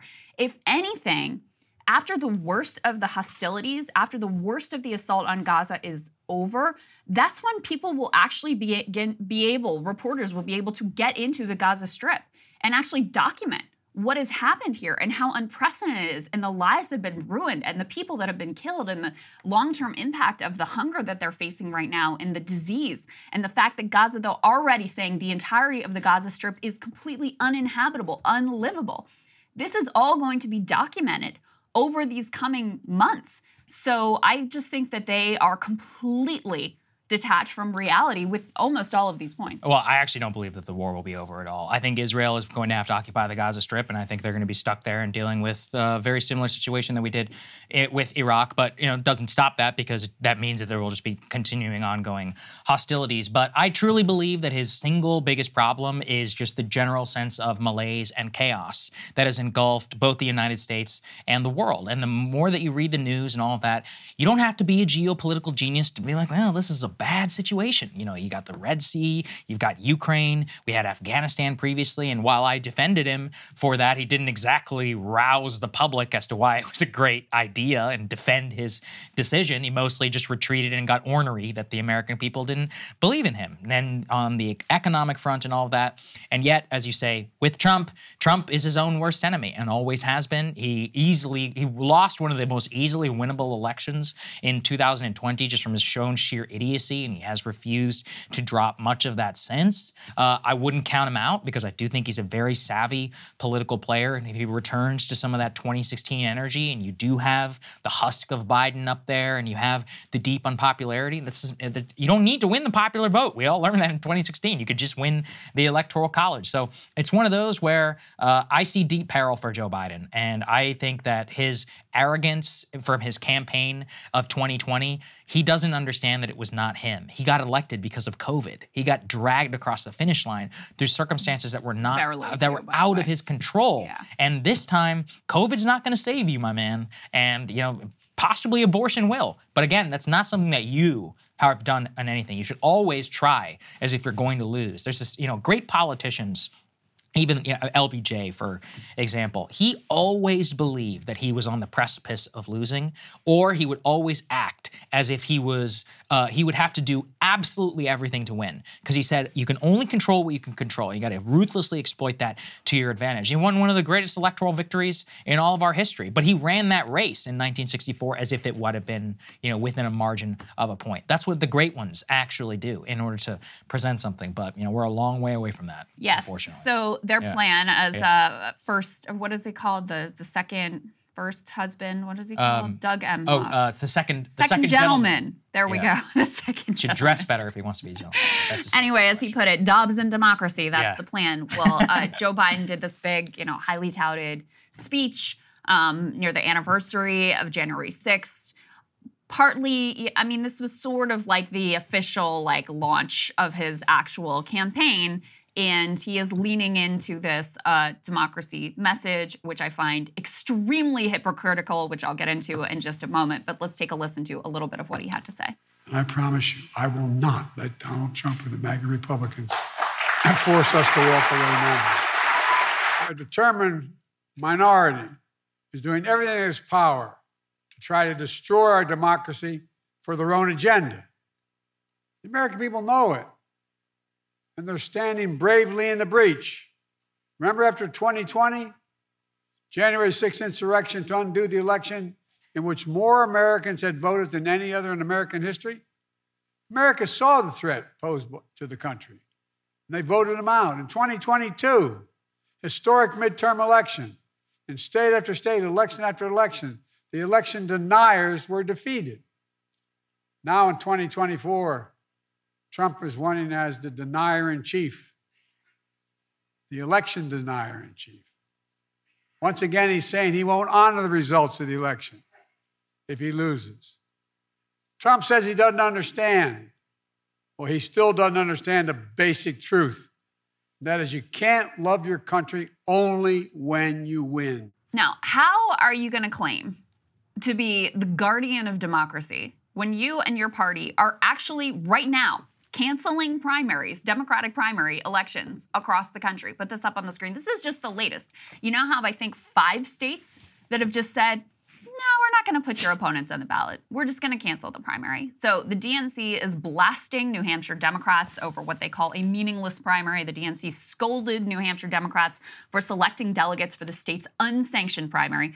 You'll recall this all goes back to Joe Biden and the DNC's attempt to rig the primary for him. Um, he did really badly. What was it, fourth, fifth place last time Yes, in New right. Hampshire? Um, didn't even stay for the results to come in, went to South Carolina. And so they didn't want anything to do with New Hampshire this time, or Iowa for that matter. And so instead, they're like, we'll put South Carolina first because of diversity. No, it's not because of diversity. It's because you were terrified of what voters in New Hampshire actually think of you. Yes. So in New Hampshire, their state constitution actually has a provision that says, no, we go first. And New Hampshire is, even though it's typically a blue state or a swing state, it's actually governed right now by Republicans. So even if New Hampshire Democrats wanted to change this provision, they can't. So they're going ahead with their primary, and the DNC has is trying to like scold them and punish them and say their delegates aren't going to even mean anything. So if you're a voter in New Hampshire, they're saying we are you're just out. You're not going to get to vote. You're not going to get to have your say. And there's a very awkward situation that Biden has put himself in, where he's not going to appear on the ballot. So people who want to even select him have to write his name in. But again, what a hypocrite.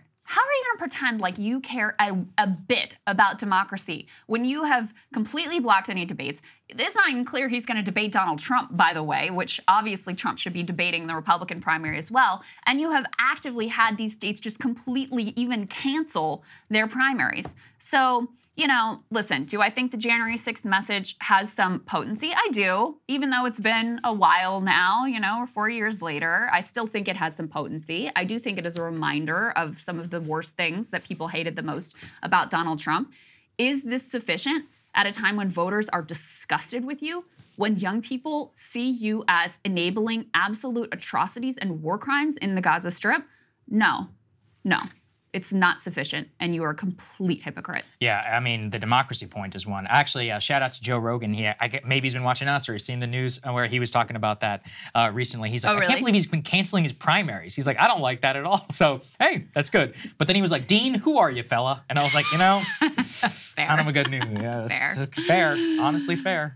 Listen, I want to Yeah. give credit to Dean. I had a, we had yeah, I saw. I, I didn't see it, but I, I saw that it had happened. I really didn't Yeah. expect it to because the first time we had him Right, that's it right. was very, you know, we had quite a debate Mm. over Israel. I sort of thought that, you know, like we'd already had it out, but Oh. it, it got pretty feisty again. But listen, credit to him for coming back. At least he's willing to go out He there doesn't and, care. and, you know, make the case. I But, agree.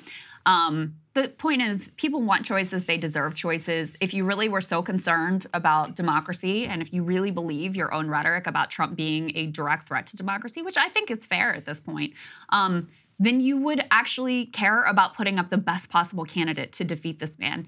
And you'd have to be on another planet to think that Joseph Robinette Biden, at this point in his life, is the strongest possible candidate to defeat Donald Trump. You don't have to take my word for it. You look at the polls. Actually, Dean Phillips, you know, he's just sort of like generic Democrat. He would beat Trump. Yeah, I mean, he I- would he would probably beat Trump by might. like ten points, eight points. Um, on the on the converse, if you had Nikki Haley against Joe Biden, she would win by probably like ten points. Much as I like can't Mm-hmm. stand her, but somehow we ended up with these two people that everyone is just like disgusted by, tired, you know, tired of, et cetera, because of the basic failures of uh, democracy that enabled this rotten and corroded system. Something that makes me crazy is when people say, Well, I had this career before, but it was a waste. And that's where the perspective shift comes that it's not a waste, that everything you've done has built you to where you are now. This is She Pivots, the podcast where we explore the inspiring pivots women have made and dig deeper into the personal reasons behind them. Join me, Emily Tisch Sussman, every Wednesday on She Pivots as I sit down with inspiring women like Misty Copeland, Brooke Shields, Vanessa Hudgens, and so many more. We dive into how these women made their pivot and their mindset shifts that happened as a result. It's a podcast about women, their stories, and how their pivot became their success. Listen to She Pivots on the iHeartRadio app, Apple Podcasts, or wherever you get your podcasts. The Big Take from Bloomberg News brings you what's shaping the world's economies with the smartest and best informed business reporters around the world. Western nations like the US and Europe. Mexico will likely have its first female president. And then you have China. And help you understand what's happening, what it means, and why it matters. He'll get his yo yos to Europe in time. But the longer this drags on, the more worry he's getting. They knew that they needed to do this as fast as they possibly could to get a drug on the market as fast as they could. I'm David Gura. I'm Sarah Holder. I'm Saleha Mohsin. We cover the stories behind what's moving money and markets. Basically, everyone was expecting, if not a calamity, certainly a recession. But the problem is that that paperwork, as our reporting showed, is fake. As someone who's covering the market, I'm often very worried about an imminent collapse. So I'm thinking about it quite often. Listen to The Big Take on the iHeartRadio app, Apple Podcasts, or wherever you get your podcasts. I'm Saleha Mohsin, and I've covered economic policy for years and reported on how it impacts people across the United States. In 2016, I saw how voters were leaning towards Trump and how so many Americans felt misunderstood by Washington. So I started the Big Take DC. We dig into how money, politics, and power shape government and the consequences for voters. It's an election year, so there's a lot of focus on the voters that TikTok is reaching. The initial reaction is like, oh, things are looking so resilient. I don't want to be too pessimistic, but I just don't see the political will down in Washington right now to, to change their tune. I think the American electorate has been signaling that it expects a rematch of the 2020 election. These are unprecedented times. With new episodes every Thursday, you can listen to the Big Take DC on the iHeartRadio app, Apple Podcasts, or wherever you get your podcasts. Speaking of corroded systems, Yes. uh, spe- I don't know how to transition to this. That was Uh. I have That was watched with great, I cannot tell you, Krystal, how much self control it took for me not to weigh in on Harvard so and the funny. shenanigans. I had I so bar- many I barely care about this story. I was this story. so ready to roll, but Jillian looked at me and she was like, "If you start going into this in vacation, we're gonna have a problem." And you know what? I shut my mouth and I followed orders, and she was right. She was certainly right. But uh, now I'm back and I have to weigh in. So a little bit on the latest of what is going on here. Bill Ackman, the famous uh, multi-billionaire hedge funder extraordinaire Mm. uh, who lied to the American people on CNBC in 2020. He said, uh, you know, terrible things are coming. Meanwhile, bet two billion dollars after he helped crash the market on CNBC. Oh, really? I didn't Pe- even People know have forgotten that. a little bit about that. Yeah, I I about certainly that. haven't. Mhm. Um, but uh, he has led kind of the uh, plagiarism campaign, uh, cancellation campaign, I should say, against the Harvard University president, MIT president, and UPenn pe- uh, president. It's very important, I think, for us to separate all the separate actors that are involved here. Ackman was not involved in this fight over any original concerns over DEI, about plagiarism, or anything. He was mad that these university presidents did not say that calling for the genocide against Jews was not a direct call in and of itself, you know, in order to have expulsion from any of these Ivy League universities. Also, was one of the people who helped basically uh, try to cancel all of these Harvard students who had signed Mhm. some BLM, you know. And look, I don't say pro Hamas, but those statements actually were insane. We talked about them at the time. If people want to go back and look at some of the justification language that they used, we just, you know, talked about it. I personally thought it was Well- disgusting, but that does not mean I don't believe that it is falls within speech. the realm of free speech. Can I just on Yeah, that? Yeah. The part I took issue with was they t- attributed sole responsibility on Yes, October exactly. 7th to Israel and denied complete agency Exactly. from Hamas, who were you know directly targeting civilians. So that was my issue with it. Do would I cancel them or, or whatever? Right. You know, blacklist them. This is a man who wanted to get them permanently canceled and never get hired anywhere in America. Absurd. Yes, that's right. ridiculous. So that began on October 8th. And then we eventually got to a point where people like Christopher Rufo and Aaron Sibarium, two people who I know, and I know you don't like them, but I respect them both because they both were original DEI activists. They did not, you know, mount this as some sort of Israel campaign. They started reporting about plagiarism accusations against Claudine Gay, who was the Harvard University president. She eventually was forced out because of these plagiarism accusations. And it was very clear. I did a monologue, the last monologue of the year. People can go and watch it about the clear cut examples. is very obviously she violated the Harvard student conduct. But you cannot ignore that the original reason why all of them wanted to be expelled was because of Israel and of free speech. Okay, so I think that's the ground. Now we are at a point, though, where Ackman has opened kind of a Pandora's box. And in that Pandora's box, now it turns out that there is a controversy erupting over Ackman's wife, who is an Israeli American entrepreneur, former professor at MIT. Let's put this up there on the screen. So now it turns out that Neri Oxman, that his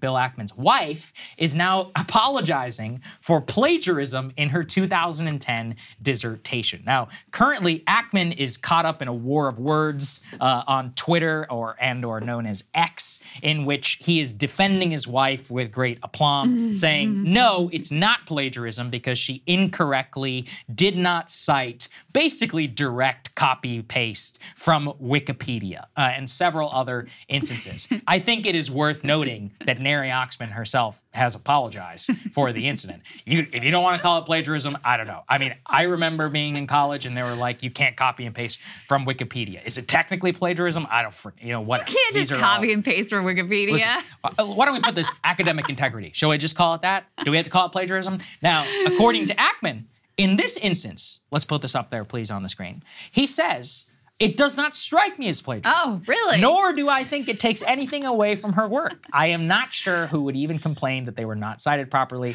I also wish I knew how to reach a human being at Wikipedia, as my Wikipedia biography needs correcting and would be meaningfully improved if there was someone that I could speak to. Ah, to he truly is one of the most. Uh, he's just one of the most Entitled? clownish, entitled figures that I've ever seen operate in politics. And I just want to note this: when the original plagiarism accusation came against Claudine Gay. Here's what he said. The day that it dropped, he said new whistleblower complaints alleged 40 instances of plagiarism. They raised serious issues about the initial investigation into work was conducted. The whistleblower levels have credible accusations against Harvard. Now, whenever it's wife, he says a few questions. How can one defend oneself against an accusation of plagiarizing Wikipedia for a dissertation written 15 years ago in 2009? Isn't the whole point of Wikipedia it's a dynamic source of information that changes minute by minute based on edits and contributions? It's like, dude, come on. I know. You know, it's such a clear thing. His new tack is like, it's disgraceful that they are attacking my wife. I'm like, well, dude, here's the thing. Normally, I would have a lot of sympathy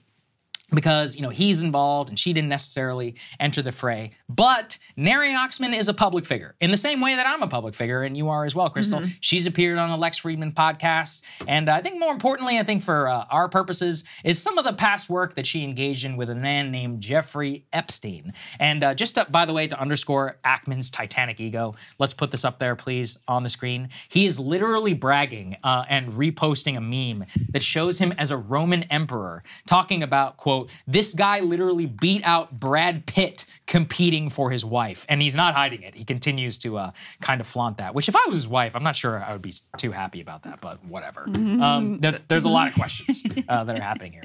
Just again to underscore, uh, Miss Oxman, let's put this please up on the screen. Uh, Neri Oxman was deeply involved in a gift to Jeffrey Epstein, a bizarre giant glass marble, after helping solicit a donation from him. This goes back to 2019, and I actually did a couple of things about this at the time because one of the ways that Epstein kind of whitewashed his reputation is that he would constantly he would solicit like meetings with MIT scientists and others Right. so he could give them money. And he would then be seen appearing with all these prestigious scientists. Some say he may have been working for a foreign intelligence agency. But at the very least, what they do show is that her lab received a $125,000 gift directly tied to Jeffrey Epstein, and she then presented a gift to Jeffrey Epstein of this weird glass marble. Now, I personally find that to be the most objectionable thing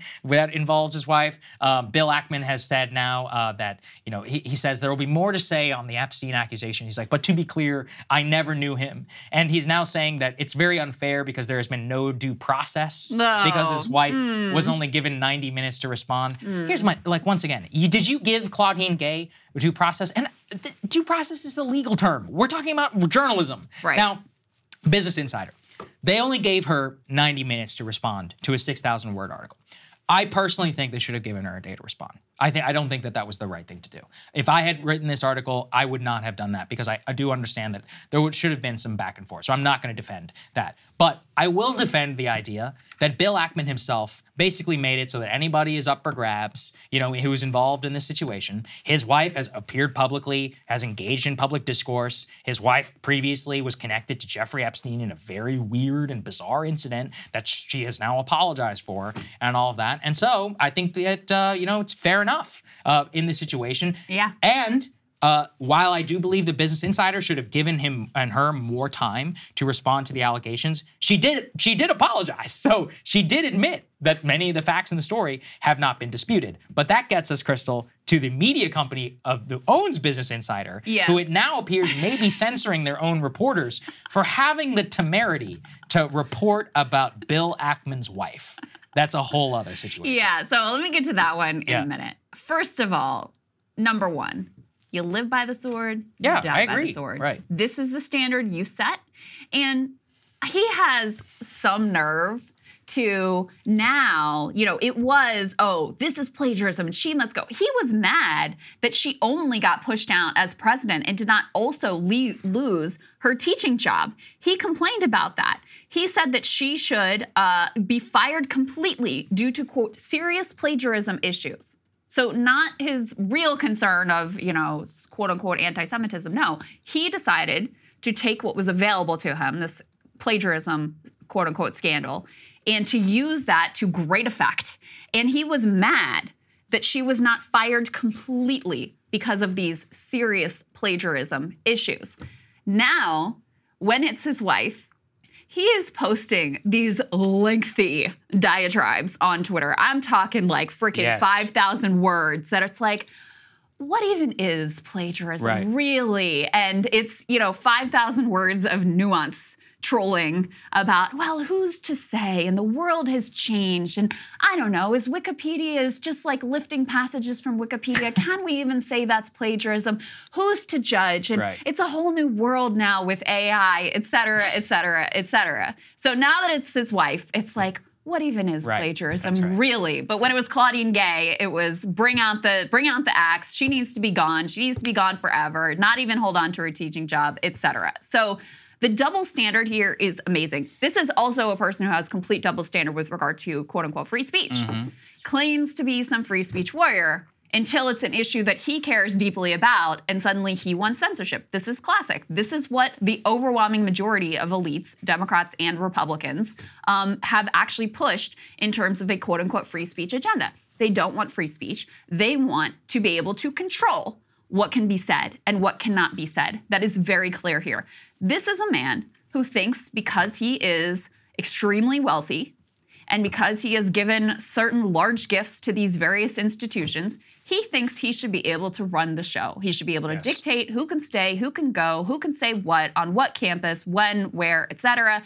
He thinks he should be able to set the standards. And since he's setting the standards, he's got a little carve out exception for his wife. So that's what's going on with Bill Ackman. So, Saagar, to your point Yes.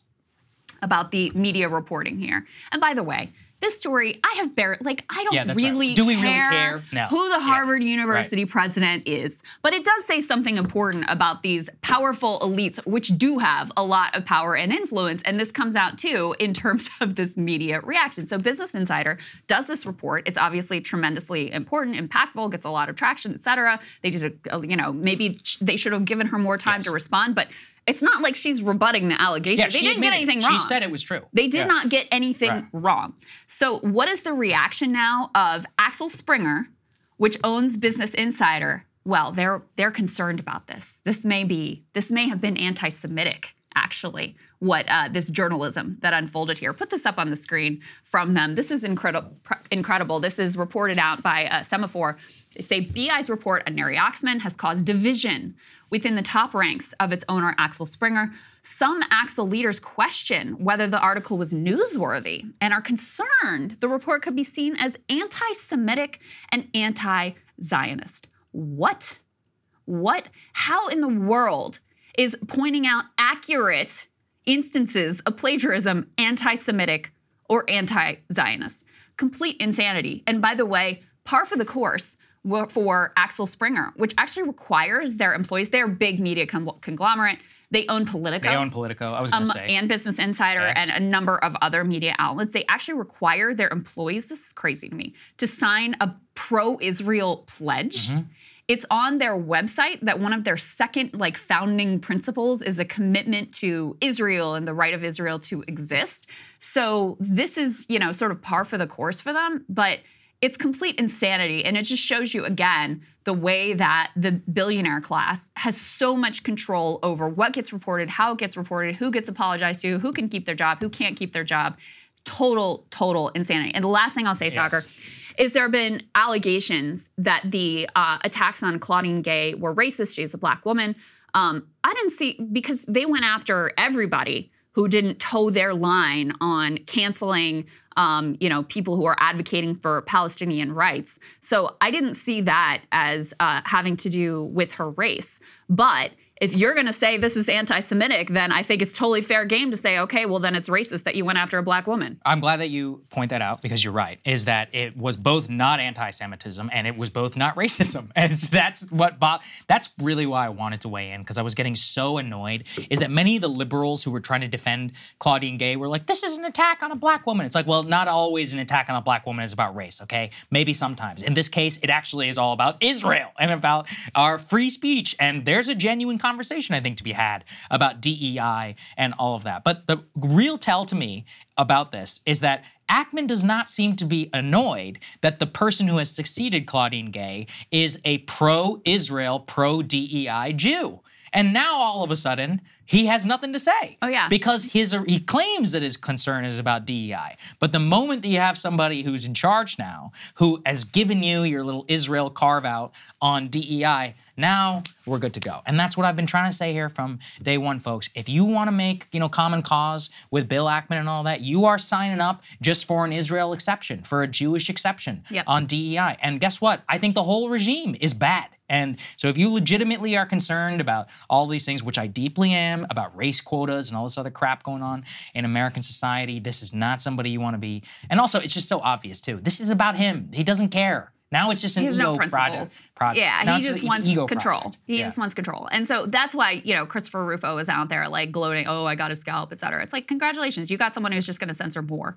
It's just going to censor on more topics. I would give Way Rufo this. He would actually continue to con- he would continue to wage war against the Harvard pre- the new Harvard president. whole whereas I he- don't believe the whole that Bill reason Ackman he did this was Yeah. because she wasn't censorious enough. Like that's where this is so insane to me. It's like she actually gave the right answer in the congressional hearing. Maybe you could say she could word it better or whatever, but mm-hmm. I had zero issue with what she said. And by the way, I just always have to remind people. It's not like there is a single documented instance of college kids running around saying genocide the Jews. What they're talking about are protest chants from the river to the sea, Palestine will be free. That's what they're talking about. And so for you to come in over the top and, and cancel this person and get her fired effectively for not censoring, for actually having a free speech position, I just don't know what we're So doing I, here. I don't disagree. I don't know what we're doing I don't here. disagree with any of the substance of what you said. I, the only reason I'm going to defend Chris is Chris and Aaron have an accelerationist view of this, where any scalp in higher education is a good scalp. They will continue to go after him. They've been doing it on Yale Law School and all these other places. Aaron, I'm not so sure, but Chris 100% uh, is working and has always been to go after DEI. For him, But how he wants the- to purge how is and this destroy going the after whole DEI? institution. How is this going after DEI? What you're doing is you're saying we need another protected class. Well, he no, he doesn't believe that. But that's what that's what you're that. enforcing. So That he- is what he's well, enforcing. He's willing to make common cause with Bill, which I think is the wrong decision. Uh, uh, again, I'll say that 100%. But he's not going to stop his war. Whether Bill stays with him or not, he's going to try and get the next guy fired. He'll continue to try and get DEI and all of that dismantled. This is not his goal. He was willing to work with him now in this one instance. I just think it's important to separate actual actors here. Ackman and the pro Israel crowd are temporary allies, but there are genuine people here who've been working on this for a long time. Now, where do I think that this was the right decision? I don't think it was the right decision. I think that they could have gone about it and should have done it in a very different way. I would not have made this a whole. I mean, the plagiarism story. The thing is, is that it is genuine on his face. It's just that the people who were pushing it were doing it for one reason. And I think that uh, for motivational, actually, you know what? We need to say this because there's there's a lot more to be said. We, we, we can't we can't be hashing this out in a single instance. Yes. It- Yeah. I mean, listen, Yeah. I, don't- I don't deny that Right. she, you know, that she plagiarized. She- obviously, right. If you're going to have that standard, have it across the board. Totally, I agree. Including with Neri Oxman. There you go. That's Let's leave I'm it at that. All Uh, right, maybe I'll do a monologue or something about this later. I have too much to say.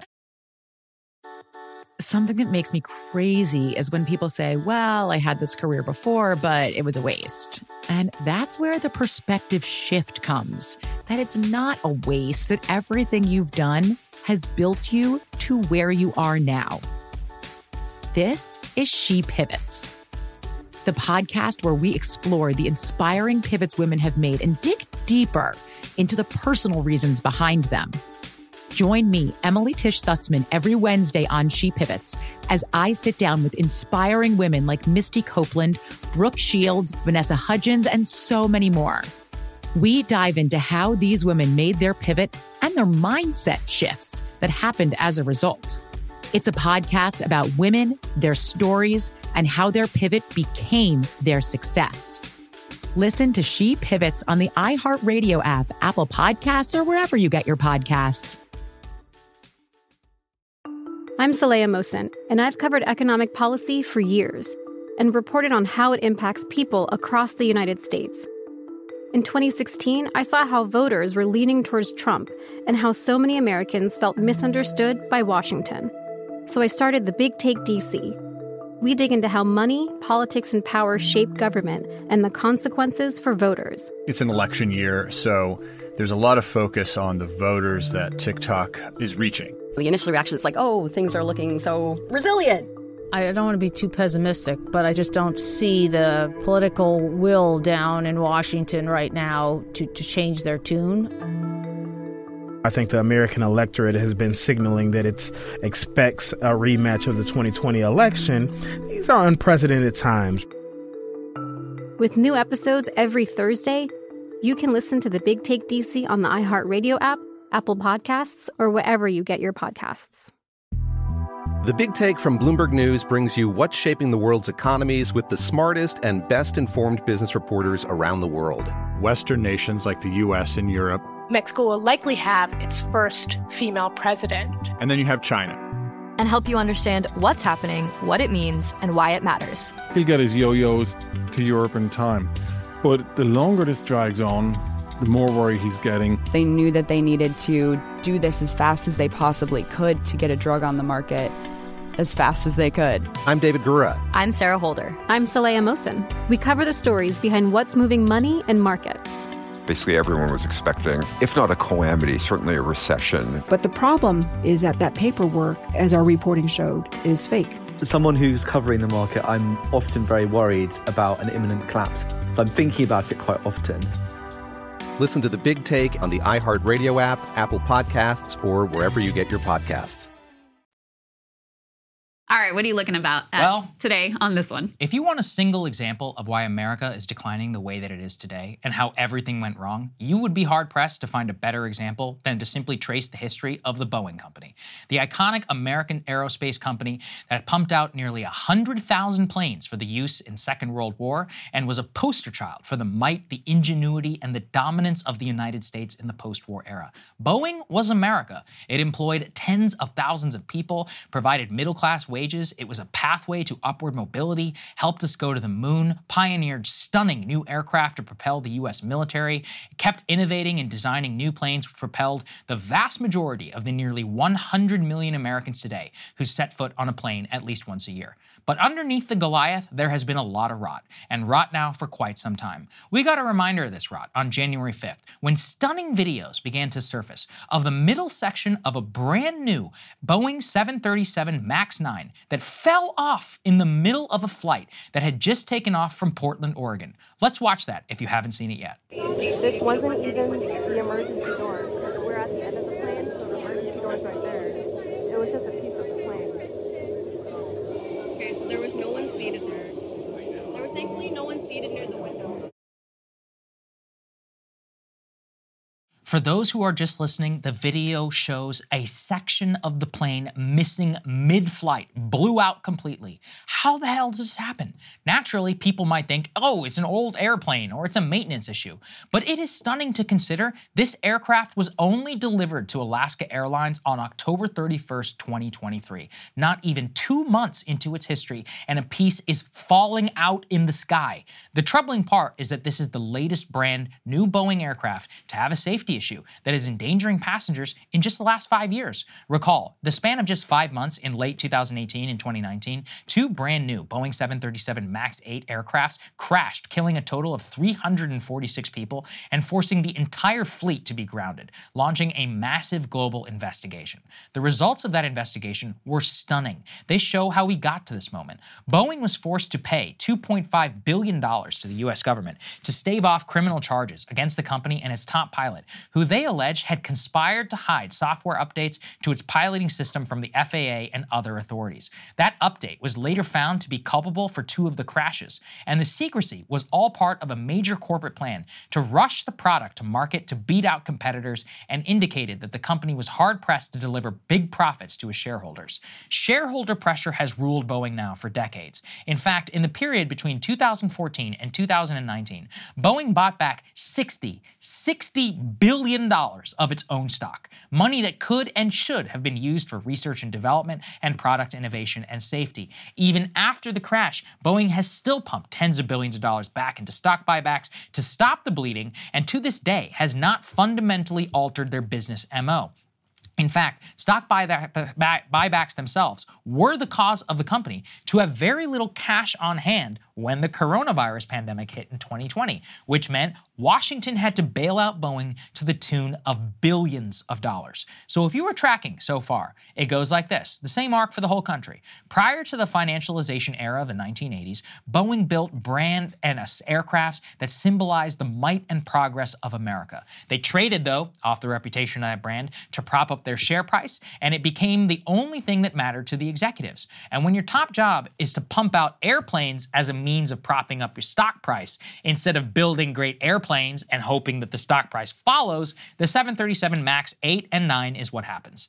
The absolute most insane thing is that they were supposed to have their comeuppance already. If you read that 2021 Department of Justice agreement with Boeing, it castigates the company for conspiring to hide important safety information from U.S. regulators and says practices were put into place to ensure that something like this never happens again. Two years later, a brand new plane, the very latest iteration of that same aircraft, has a piece of side that blows off in the middle of the sky. A piddly $2.5 billion fine is not going to fix this, nor even is some fake statement of contrition or some fake investigation from the government. The entire system is responsible for creating this problem over decades, and thus the only solution is to burn down the system itself. I am not naive. I know this is not going to happen, which is why the future, in my opinion, is very grim. People too often have a recency bias in their thinking about America. Yeah, things are bad, but if you look at our history, we always come out fine in the end. What they don't tell you is that in an interim period, millions of people die billions of dollars are lost. The lessons that we eventually learn were usually eminently predictable and fixable in the moment. It was greed and corruption that usually stood in the way. The likely outcome is this America is going to find itself in a genuine crisis. We will need planes, and we will find out we barely even know how to build them anymore. We will lose either a battle, lives, or a war. And people will ask, how the hell could this happen? And in that moment, we're going to rewind the clock and we're going to look back at the Boeing company, and you're going to see how clearly you could predict our future. I told you so's are not going to matter so much to the people who suffer as a result of the folly that could be fixed right now. So, look, Krystal, we don't know yet the cost. And if you want to hear my reaction to Saagar's monologue, become a premium subscriber today at breakingpoints.com. Something that makes me crazy is when people say, Well, I had this career before, but it was a waste. And that's where the perspective shift comes that it's not a waste, that everything you've done has built you to where you are now. This is She Pivots, the podcast where we explore the inspiring pivots women have made and dig deeper into the personal reasons behind them. Join me, Emily Tisch Sussman, every Wednesday on She Pivots as I sit down with inspiring women like Misty Copeland, Brooke Shields, Vanessa Hudgens, and so many more. We dive into how these women made their pivot and their mindset shifts that happened as a result. It's a podcast about women, their stories, and how their pivot became their success. Listen to She Pivots on the iHeartRadio app, Apple Podcasts, or wherever you get your podcasts. I'm Saleha Mohsin, and I've covered economic policy for years and reported on how it impacts people across the United States. In 2016, I saw how voters were leaning towards Trump and how so many Americans felt misunderstood by Washington. So I started the Big Take DC. We dig into how money, politics, and power shape government and the consequences for voters. It's an election year, so there's a lot of focus on the voters that TikTok is reaching. The initial reaction is like, oh, things are looking so resilient. I don't want to be too pessimistic, but I just don't see the political will down in Washington right now to, to change their tune. I think the American electorate has been signaling that it expects a rematch of the 2020 election. These are unprecedented times. With new episodes every Thursday, you can listen to the Big Take DC on the iHeartRadio app, Apple Podcasts, or wherever you get your podcasts.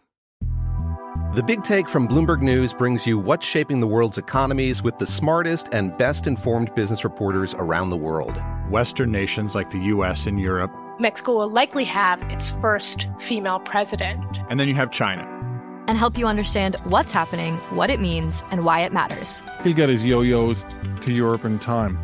But the longer this drags on, the more worry he's getting. They knew that they needed to do this as fast as they possibly could to get a drug on the market as fast as they could. I'm David Gura. I'm Sarah Holder. I'm Saleha Mohsin. We cover the stories behind what's moving money and markets. basically everyone was expecting, if not a calamity, certainly a recession. But the problem is that that paperwork, as our reporting showed, is fake. As someone who's covering the market, I'm often very worried about an imminent collapse. So I'm thinking about it quite often. Listen to the big take on the iHeartRadio app, Apple Podcasts, or wherever you get your podcasts. So, guys, earlier we covered some of the political fallout that has stemmed in large part from Joe Biden's uh, unconditional support for Israel in their assault on Gaza. And that has extended even to some major party donors. Put this report up on the screen. This is from Politico. They say a Biden donor calls it quits. Uh, this is with regards to Ahmed Khan. And they say, as Khan views it, the Biden administration has dropped the ball. It's failed to meaningfully push Israel to minimize civilian casualties and has stood behind Israeli Prime Minister Benjamin Netanyahu, even as his government has engaged in what Khan describes as ethnic cleansing on the way to genocide. Quote, this is bullshit. You make moral compromises being involved in politics and ethical shortcuts, but this is just a bridge too far. And Ahmed Khan, a philanthropist and political activist, joins us now. Great to have you, sir. Good to see you, sir. Thanks. Thanks for having me on. Yeah, of mm-hmm. course. So, what brought you to the place where you are making this break and pushed you to make those comments? Well, I mean, my background is I, I deliver humanitarian aid in uh, war zones. This is what I do. I've done it in just about every war zone of our time.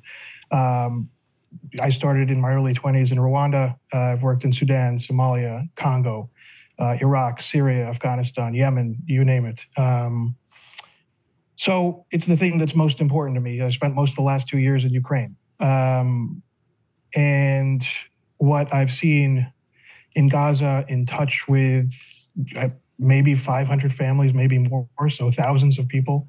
Uh, and I've been to the other side of the border, the Rafah border, uh, multiple times.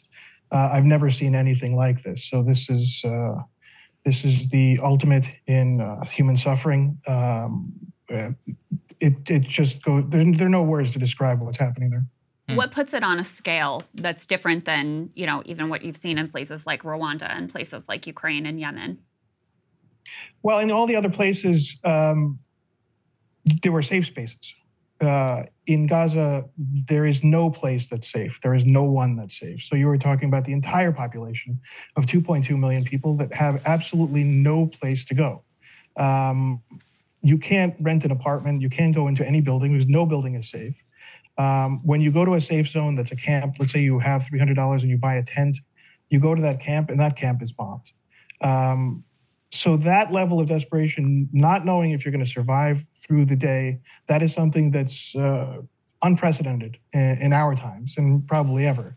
Um, the Israelis control all the borders, and I suppose that's because that's the way the U.S. administration wants it to be. Um, so in other war zones, you can deliver aid. Now, for example, in Ukraine, uh, one of the hospitals said our CT machine was blown up. We need a new one. I purchased one with a friend and we delivered it. That's impossible in Gaza. Um, and you've seen what's happened to the hospitals, and you're probably seeing what's happening today in Al Aqsa Hospital in central Gaza.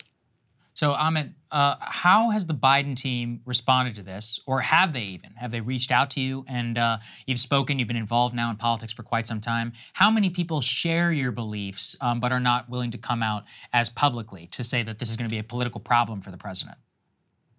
Well, I've had some people reach out to me off the record and say, uh, you know, uh, I admire what you're doing without going to say that uh, they agree with me, but mm. I'm sure plenty of people agree with me. Um, but you know, politics isn't really my thing. Um, I'm involved just sort of like as a shared values type thing as a citizen. Um, mm. Like everybody should be involved in politics. Um, but for me, this the level of humanitarian suffering that they are responsible for. You know, it's it's it's it's just something that uh, is inexplicable. Hmm. Ahmed, what's your response to people who would say, "Okay, yeah, what Biden is doing here with his support is horrible. It's indefensible."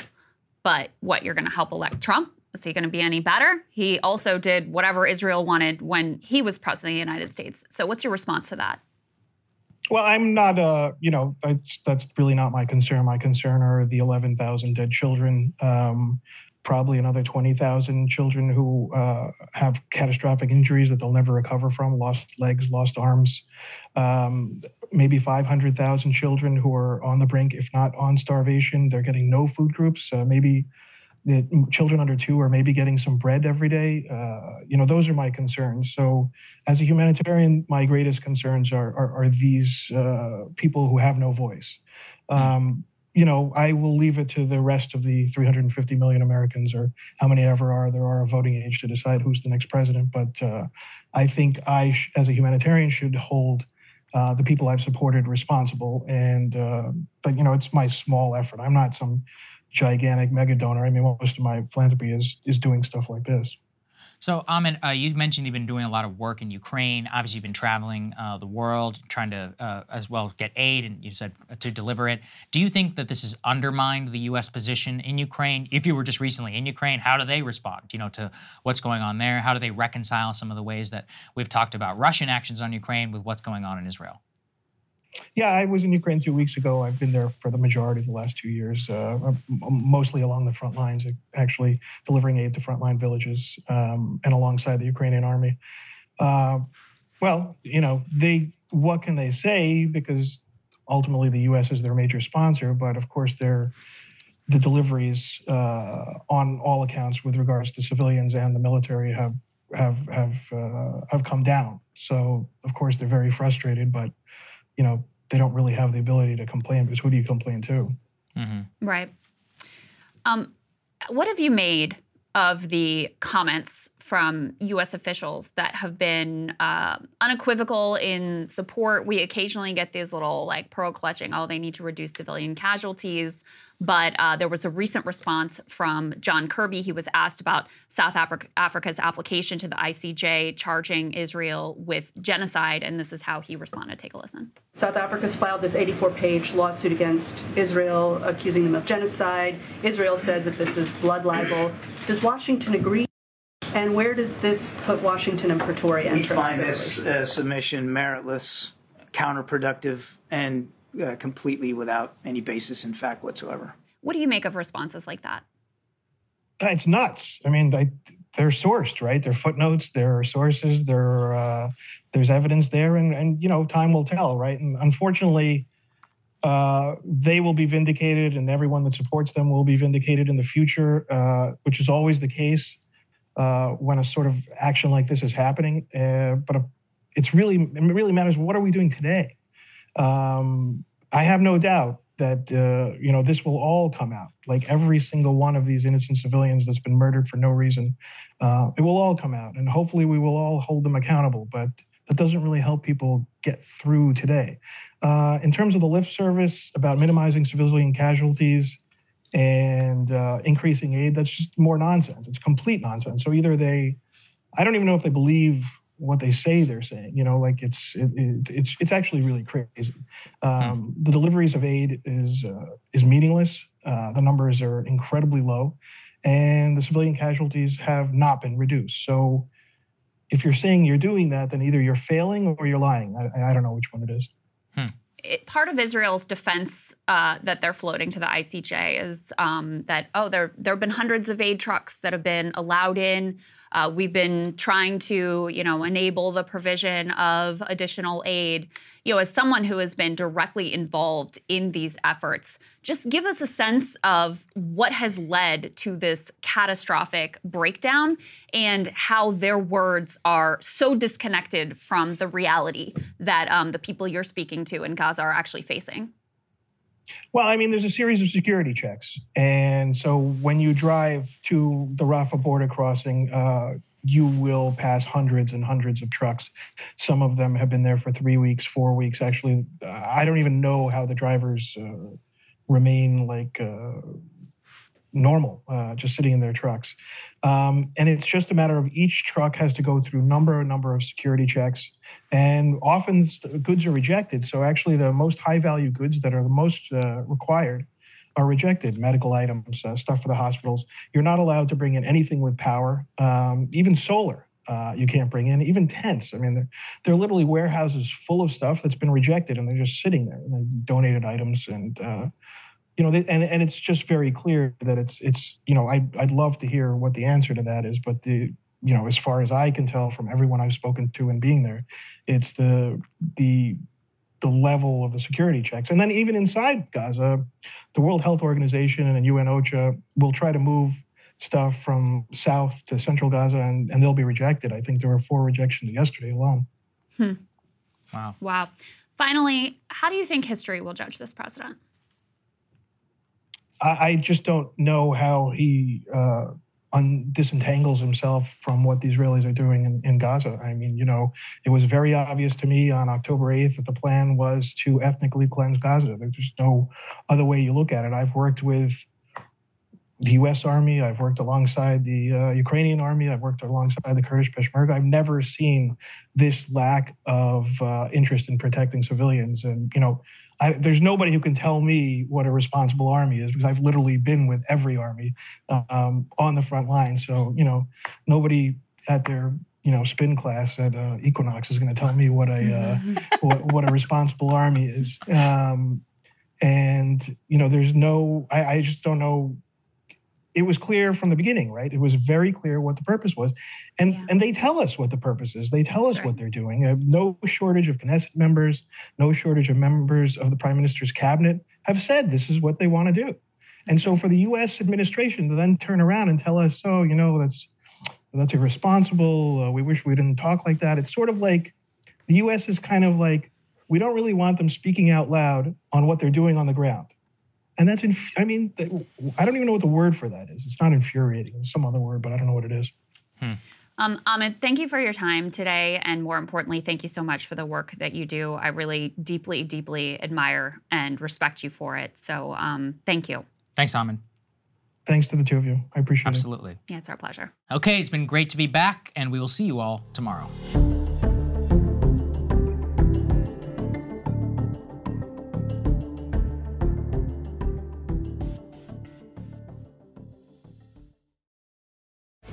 Jon Stewart is back in the host chair at The Daily Show, which means he's also back in our ears on The Daily Show Ears Edition podcast. Join late night legend Jon Stewart and the best news team for today's biggest headlines, exclusive extended interviews, and more. Now, this is a second term we can all get behind. Listen to The Daily Show Ears Edition on the iHeartRadio app, Apple Podcast, or wherever you get your podcasts something that makes me crazy is when people say, well, I had this career before, but it was a waste. And that's where the perspective shift comes that it's not a waste, that everything you've done has built you to where you are now. This is She Pivots, the podcast where we explore the inspiring pivots women have made and dig deeper into the personal reasons behind them. Join me, Emily Tisch Sussman, every Wednesday on She Pivots. Listen to She Pivots on the iHeartRadio app, Apple Podcasts, or wherever you get your podcasts. I'm Saleha Mohsin, and I've covered economic policy for years and reported on how it impacts people across the United States. In 2016, I saw how voters were leaning towards Trump and how so many Americans felt misunderstood by Washington. So I started the Big Take DC. We dig into how money, politics, and power shape government and the consequences for voters. With new episodes every Thursday, you can listen to the Big Take DC on the iHeartRadio app, Apple Podcasts, or wherever you get your podcasts.